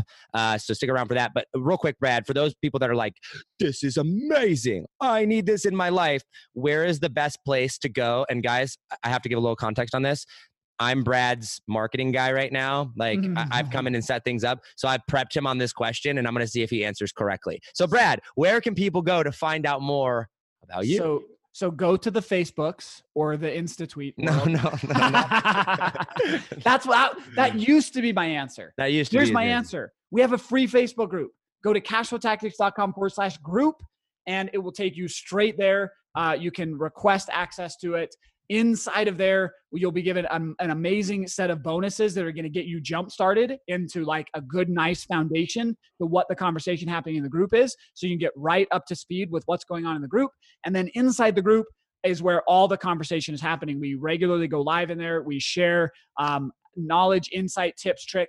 Other members are in sharing their wins and what they're learning. It's an amazing community where where we're accelerating the rate of learning because we're all participating together. And then you'll also be invited inside of that to a five day challenge where you can go through the process we just outlined of of uh, setting your strike number and understanding what your gap is and and rating and ranking your current strategy and then outlining the next steps for you as well. That's all in the Facebook group. So cashwith cashwithtactics.com forward slash group will take you straight there. We'll How'd I do? link. I'm so proud of you. I am seriously so proud of you. You have come such a long way. Um, Seriously, one time you asked me what to do, I was like, ah, I really don't know Yeah. where you can find me right now. The, I was on the first episode because we didn't have a Facebook group. We didn't have the hub. Guys, by the way, everything that Brad teaches about money with these frameworks and these systems or whatever, that's what I understand and do on social media. That's what I do when it comes to marketing, when it comes to where we put podcasts and Facebook groups and email lists and challenges and Instagram accounts. Like there's frameworks behind it all. And the hub of it all always, always, always is the Facebook group. So, Brad, I'm very, very proud of you. Cashflowtactics.com slash group. We will link that down in the description, or you guys can just go there and uh, request to join. Okay. Let's talk about the thing that just gets me into trouble all the time. Donald Trump. I like getting into trouble. I like getting into Let's trouble too with Donald Trump. People, people, um, man, I gotta tell you a quick story, a funny story context around this. I don't know if you saw this or not. Um, we had a, a election, New Hampshire uh, election the other day uh, with uh, the Democrats. And so it was Bernie and and Biden and Warren and all them. They were all going at it, right? And Bernie won, right? And so I saw Fox News post, "Hey, Bernie won" and whatever. So I like the post because you know I'm like, "Cool, great, good job, Bernie." Um, I'm not a Bernie fan by any means. For anybody that has ever watched any piece of content of mine ever, probably knows how pro-capitalism uh, and anti-socialist I am, and how vocal I have been about Trump. Um, anyway, so I, I do this, and in the comment section, did, did you hear the story? Did you see this? I, I- I saw pieces about it, but yeah, Okay. fill me in on the blank. I, I think I caught like 80% of it. Yeah, so so I have a friend who is very like very Democrat, super pro Bernie. She loves Bernie, and so I tagged her in a comment, and I said, you know, tagged her, and I was like, "Is your boy gonna win it all this year?" Right? Um, and she, so she immediately replies back. Now, keep in mind, this is one minute after Fox News, which is a massive, massive page, has Yeah. just you know done this, and she's like, "I think that if, if the Democratic Party got behind Bernie, he, you know, he's on fire right now. I think that they could beat Trump." I said, "If anybody could beat Trump, which I, not gonna happen, but." If anybody were to beat Trump, it would be Bernie Sanders if the entire Democratic Party got behind him. I, I was like, I think that there's potential that he could pull it off. And in That's that, like a very educated, well thought out. right, like like a, a super basic thing, right? And I will tell you, for whatever reason, and this is why like the Democrat or the Republicans are just as bad as the Democrats when it comes to like blind sheep followers of things, right? Hundreds of comments calling me a socialist, a communist, someone that needs to get a job, stop taking free handouts, a sucker, Lazy a was like, awesome one. too. Yeah, just in yeah crazy whack job like all these Yep. things and i'm like this is a day after i think or two days after i think it was a day after um julie stoian and i got on and did an entire podcast episode together where i basically was like here's all the reasons why i like trump. And julie's all like no not. And i'm like you guys and it just shows you how blind people are. I always get in trouble with trump but anyway that, that'll that'll set the tone. Apparently i'm a, Yeah. a communist communist loving socialist democrat. Who golly. So let's talk. So let's talk politics. Let's talk trump. Let's talk capitalism. Because i don't know and i guess i've never really asked you this shockingly. You're not like a you're not like a blatant trump fan No. right like you're not you're not like Nope. handing out flyers and saying everybody should go Nope. vote for him so let's talk about the economy right now because the, the the fact of the matter is the economy is doing undeniably absolutely incredible. I mean, it is like at all time greats in many areas. Um, unemployment is very low. Interest rates are at an all time low. I mean, like we're talking like Donald Trump has fundamentally changed the game of money moving forward forever, I, I would say. I mean, the world will never be the same, particularly in the economic state. So, for the last, what has it been, 12 years now, 11 years now, bull run that we've had in this market, right? Yeah. Um, it's pretty easy to make money. It's pretty easy to invest money. Things are very, very good right now do your principles work? And I, this is kind of how i want to go transition in and then you, we can talk about projections and how this will affect things. But do your principles and what we're talking about here with whole life insurance and single family real estate and whatnot do this work when the economy economy inevitably corrects yeah. and and and collapses? And then we'll talk about election specifics When here coming up. yeah yeah. yeah yeah. No that, that's a really really good question. So and when you say like am i trump supporter or or like what party do i affiliate with and all that stuff is like I, i'm echo more your answers i'm a capitalist. So i want to support capitalist ideas and things that will support capitalism. I think it's the greatest force um, for human prosperity on the earth and it should be supported. So that that that's that's that's really about all i'll really go into there um, for now until we get later. But as far as do do our principles work? So um i mean the short simple answer is yes of course that's why they're principles right? If if principles only work in a very specific set of time frame they're not a they're not a they're not principles right?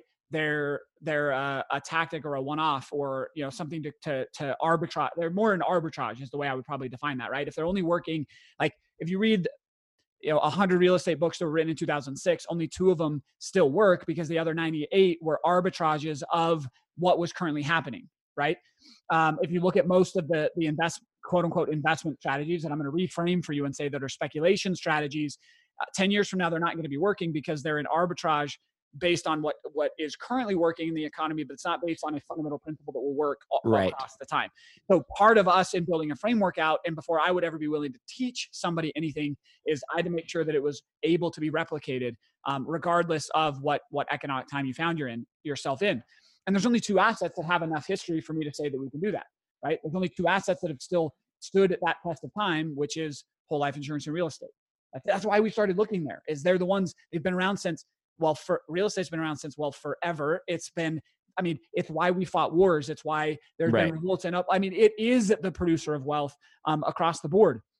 And then insurance is the only thing that's again lasted since really the early 1800s through till now that has consistently no matter what i mean if you think about it you should go back to the mid 1800s we've had bank runs and two world wars and a great depression and stagflation and and the dot com bubble and the real estate bubble and there's only one asset class outside of real estate that's performed through all of that so when we talk about is this working it's because it's based on principles that are independent of the economy and why they function That makes sense.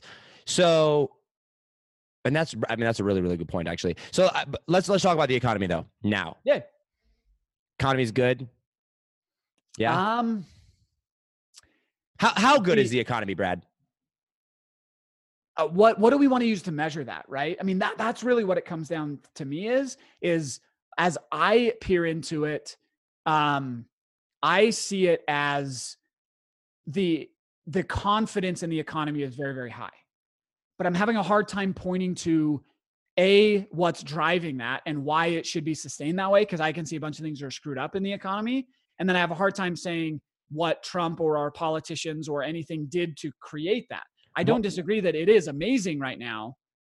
Um, yeah, I'm, I'm I'm gonna say the it? economy is. I'm gonna say the economy is good right now. Why do you think that is? Like, why do you think the co- consumer confidence or investment confidence or whatever you want to call it, confidence as a general rule in the economy is high right now? Do you think it has more to do with Trump, less to do with Trump? What other factors do you think are involved? I think it has to do.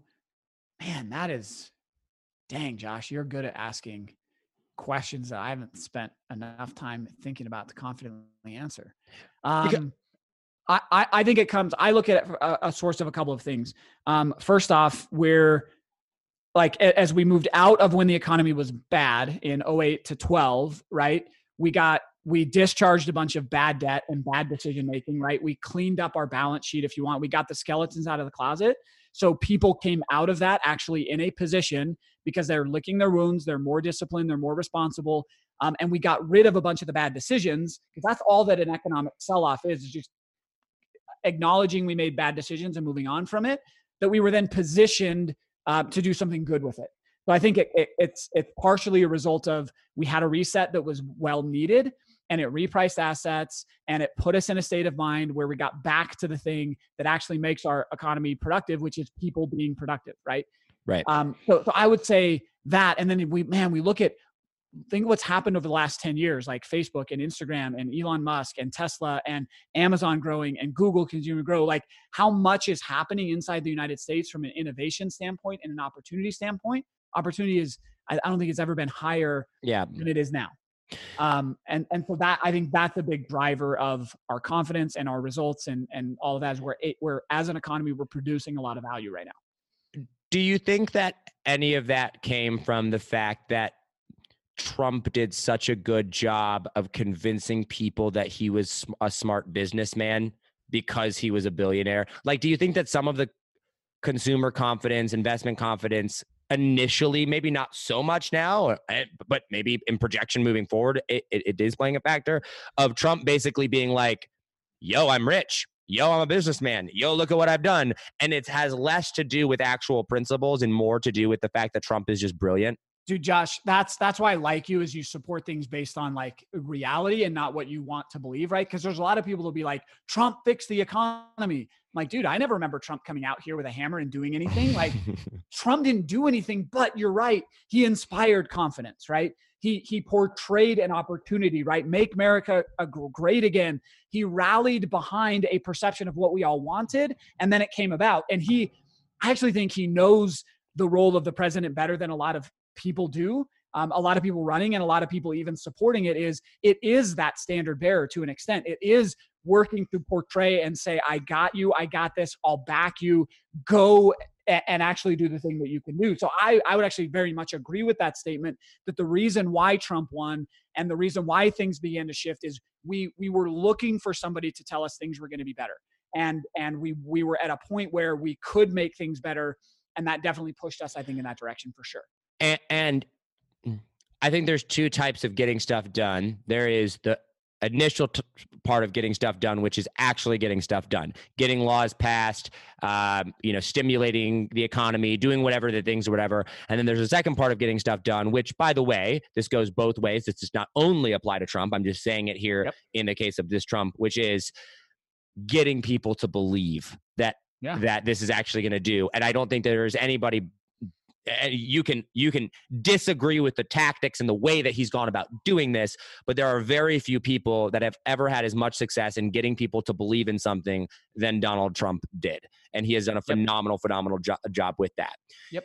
one of the questions that i do want to address before we go into the the election and, and how that will uh, uh, change things and i do want to be respectful of your time here um, is did obama when Obama was president for eight years, I was young, especially in the first four years of his election, right? Yep. Did Obama? I guess I two two parted question. You answer how you want to answer it. Did Obama actually do good things for the economy that he just didn't get credit for because of the Republicans and and Trump shaming him in the way that he did, or did he do less bad things? Was Obama really as bad for the economy as the Republicans and Trump make him out to be? Or did he actually do some things that were good? Um, I'm gonna that that is a really great way to phrase the question and actually allows me to answer it in a way that I want to I, I like to answer it because I I believe the president does very very little for the economy either direction. So that would that would give the answer that I don't think Obama did huge things wrong or was responsible for the outcome of the economy any more than Trump did things good to make the economy any better. And so to say that Obama was a terrible president and did horrible things, well, there isn't a lot that he did or didn't do that affected it either way. So I think I'm sure. I, again, I don't I don't spend a ton of time in politics, but I'm sure a lot of what Obama did was great and necessary and productive um, and and super helpful. There's there's a few things he did that I fundamentally disagreed with that I I fear as to the long term outcome and consequences of it. Um, but no, overall, I think uh, like on a day to day decision making basis for the for the the things that a, a president has to get done day to day, I B plus. I don't know. I, I don't. Okay, I didn't have okay. an issue with it. Okay, so where do you what are some of the concerns that you have right now with one of the big things that I hear from people with the Uh-huh. Trump, the, the China deal with Trump, right? I mean, two hundred billion dollar deal, right? Trump is toting this as phenomenal, which I think is great, right? I'm like, holy cow, this is awesome, right? Um, a lot of consumer confidence, a lot of investment confidence. A lot of the thing is, is hey, we have yet to see the the long term ramifications of this deal. Where are con- where are some of the concerns that you have long term from what Trump has done, or are there any? Re- recap the deal for me, just so I know we're talking about the same thing. uh, the Trump or the, the U.S. China trade deal, where it's uh, China, and I don't know the, all the specifics of it, but China pledged to spend at least two hundred billion dollars in the U.S. economy or or in in um, trade over the next however many years it was. I, I'm not familiar with the exact details of the deal. I'd have to bring it up, but it's the, the big the big deal that just passed. That not just, but like a month ago, that Trump Yeah. was toting as like this huge thing. And I'm not saying that specifically. It could be that, or it could be Or- anything or, or, anything. that anything that Trump has done where you're like, it's great now, but it could have potential risk down the road. Um, the I'm a, the one that I liked that he did that I think will produce benefits down the road was a lot of his tax reform actually helped a lot. It squared away, it, it aligned what are the way taxation has driven the economy and rewarded those that actually built the country. Um, was I, I I don't think we've even seen the positive ramifications of that yet from 2018 through till now. I think there's more and more and more positive ramifications coming if we can stay at least in that direction. Not every piece of it was great, but the idea that we protect capitalism the way that he wanted to in some of the shifts, uh, I think were were well long overdue um, and very important. That will will will result in long term benefit for the economy for sure. Um, where I get nervous about trade, and again, I don't know the specific behind this deal. Um, I'm I'm a proponent of the freest trade possible. So if if the deal made trade more free and less regulated and less constrained, then I like it. But what I fear the the negative ramifications of any trade deal is is when if China says I'm going to spend 200 billion dollars, now the successful outcome is whether or not China spends 200 billion dollars, not whether we as individuals produce mm. goods that other people want and we're free to then go create an economy around that. I got Right. you. So I don't like most trade deals because it sets this frame that I can only trade if if Donald Trump thinks it's a good idea, right? I'm only going to do business with it if Donald Trump thinks it's a good idea, as opposed to saying I'm going to work hard to get all of the things out of the way and let the businesses and the people actually decide where things are. Do the go. okay. Okay. Makes sense. Okay. Um, I think last major question I have for you here is uh, kind of piggybacking off of what you just said there about you know tax reform and, and where things are going. Can those things be reversed? And what is the outcome? How how much does the outcome of the election play into the economy and the stability of the nation moving forward? And I will let you kind of. I know you had thoughts on this that you said at the beginning, so let's just run with that.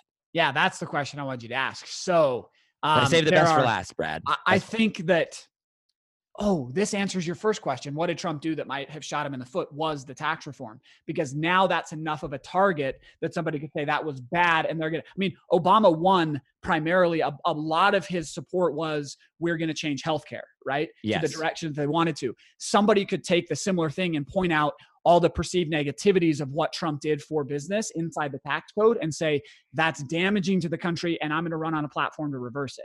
AKA Bernie Sanders. Or anybody on that side, right? right, right. That would be the the potential thing that if somebody turned that on him and they got because anytime a pendulum swings it goes farther, it won't ever come back to the middle. It goes farther to the other side, right? And if we move away from um, rewarding capital and and a, a society built on capital and profit, then it's it it's going to get much much worse, right? That's Mm. that's not the direction I believe will will lead to ultimate prosperity. So I'm I'm worried about those outcomes um, in the economy. And there's lots. Um, I spend this is where I spend my time researching. I don't research politics, but I research specifically investment um, things that are on the table. And I've got a couple really good friends that sit and spend a lot of time on Capitol Hill and talk about where the ebb of that is going, and it it legitimately scares me. Um, If of- if if a person opposing that gets in office. Yes. Yep. Yeah. So that scares me more because to me, if we're economically free, um, all other freedoms really tie into that. Right? This uh, is why you and I are like such good friends, right? Like that is the crux of everything that I keep saying. And so many people have such a hard time with that. that well because what the government giveth the government can take it away right and so but if i'm economically independent if i maintain my rights to economic independence and to to ownership of capital and and that and where i don't entrust that to anybody else then i i'm then empowered to make other decisions because remember back to the very first thing we were talking about money represents what i value. And if i can't control money i can't get what i value Right. right? So so to me the default is the most freedom we can give around capital the better our society is. And that's what built our country in the first place. And that's what we should continue to lean toward to support it. So those are the types of things that i that, that make me very very nervous is that the ebb moving to and they disguise it so so eloquently where it's like no we want equal outcome for everybody where i look It at it and say no, no, no i just want equal opportunity right, Right. and right. that's not that's it, by definition we're not all going to get the same outcome and i i don't want to Eh, live but- in a country but where they we all would- have the same outcome They would It's they, they would argue though that um that it's more likely to get equal outcome than it actually is to get equal opportunity. sure it, it is definitely easier to just to to to do that right than in than- theory.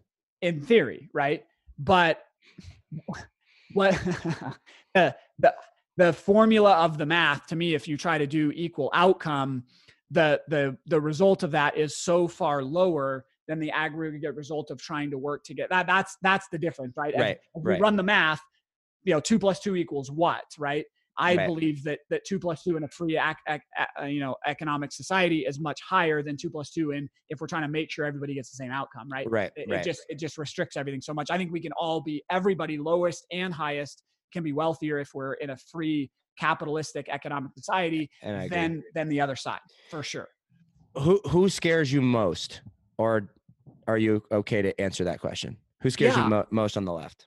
Yeah here's here's been the way i'll i'll answer that independent of a person because honestly i don't spend all that much time in it. Bernie scares the crap out of me like the way he talked and, and what if if he would actually do the things he, he says scares me way more right?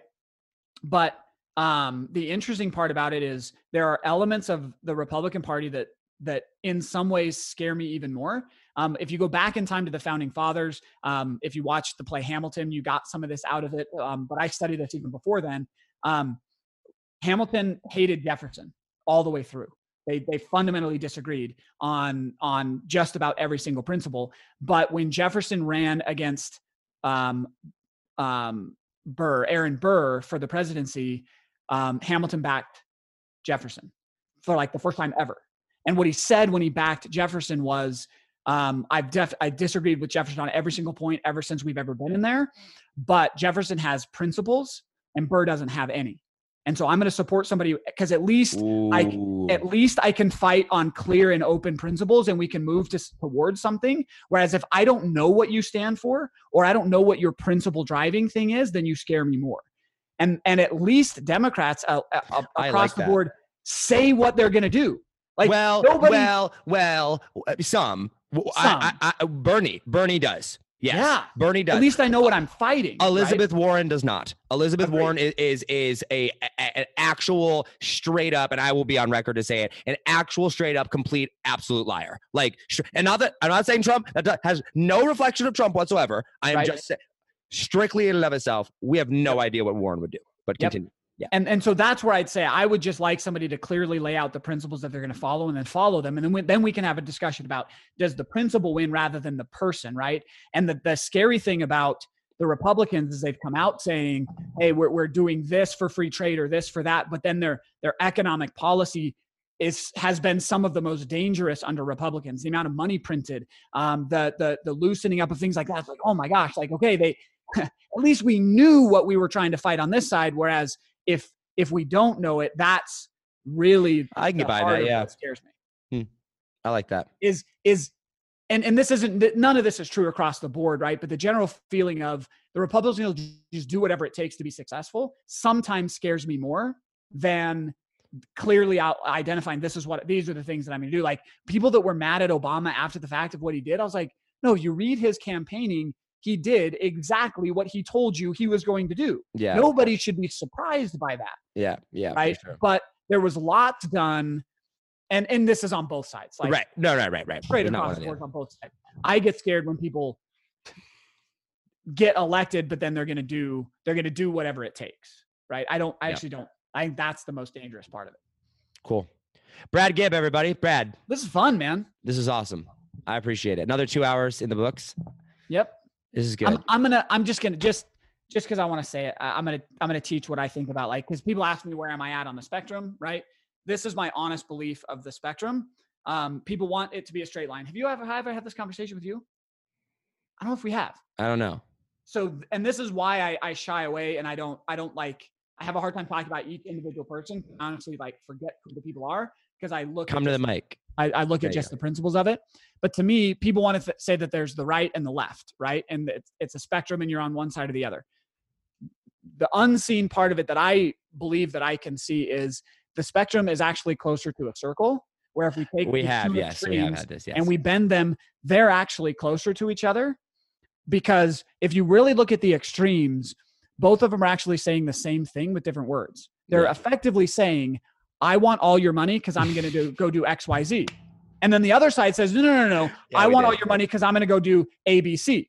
So they're really, when it comes to the political theory, they're actually right next to each other saying, I want all your money to make decisions, where I feel like I want to be polar opposite to both of those ends. So I'm saying, no, no, no, like I want freedom, which is the to me the polar opposite of the the the main party lines of each group Mm. as it stands right now. That makes a lot So people sense. have a hard time pinning me down because I'll be like, no, like I love what Bernie said about that. And they're like, "Wow, you like Bernie? No, I like that thing because that fits on that part of the spectrum. And then yeah. people like I like things about Trump, but so it's it's bringing those back together and realizing anyone that says I'm going to take all your money and do X Y Z with it, that's what scares me ultimately at the end of the day. And I think both are saying that right now. Got it. Makes sense. I like that analogy a lot. Cool. All right. uh, Last question I have for you about that then. Yes, Trump going to win? I think Trump's going to win. Yeah. Is it going to be a landslide win or a, narrow win? I, I think it's gonna it's not gonna be as big a landslide as the first one because I think kind of people learned, but no, I think it's gonna be I think it's gonna be tighter, but it's gonna be decisive. It's there's gonna be no question which direction we went, but it's not gonna be like I don't think it's gonna be embarrassing to the other side. Mm, interesting. We'll see. I think uh I think it's either gonna be like I, I don't know. The thing that I always look at is I'm like, I have never seen, I'm only 26. What the heck do I know? Right. Take my stuff with a grain of salt here. But like the crowds, the loyalty that Trump draws. I mean, there are people that wait out in the bitter freezing cold for 12, 15, 16 hours to get it, not even just to meet the dude, just to be up front near Just it there. we're packet stadium. I mean, like venue after venue after venue after venue after venue of 10,000, 15,000, 12,000, fi- you know, like just so many people. It leads me to, I will say this I don't think it is going to be as big of a landslide as Donald Trump has made it sound. Yeah. However, if it is, I will not be surprised. Right. Like Yep. if if it comes like if if California somehow went and voted red, I'd be like, honestly, what If anyone can do it, that right, right, can do it. right. You know what I mean? Like at Yep. this point, you're like, what can't the dude do? You know what I mean? Like he, Yep. he does just so many outrageous, crazy things. All right.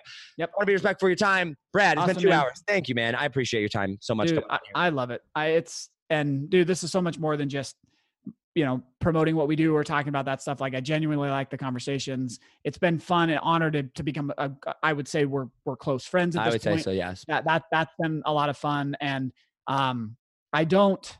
I keep aloof um, of a lot of relationships because I am so principled and so focused and, and so driven. It just kind of naturally comes from that. But it's been really fun to see how much we align in so many different areas. Yet we have such different backgrounds and, and different skills. It, it's been a really it- it's been a really rewarding time to spend with you and, and the people around you. And um, yeah, my, my life's been better for it. So I I- thank- I appreciate that. I appreciate that. Brad, um, name of your podcast?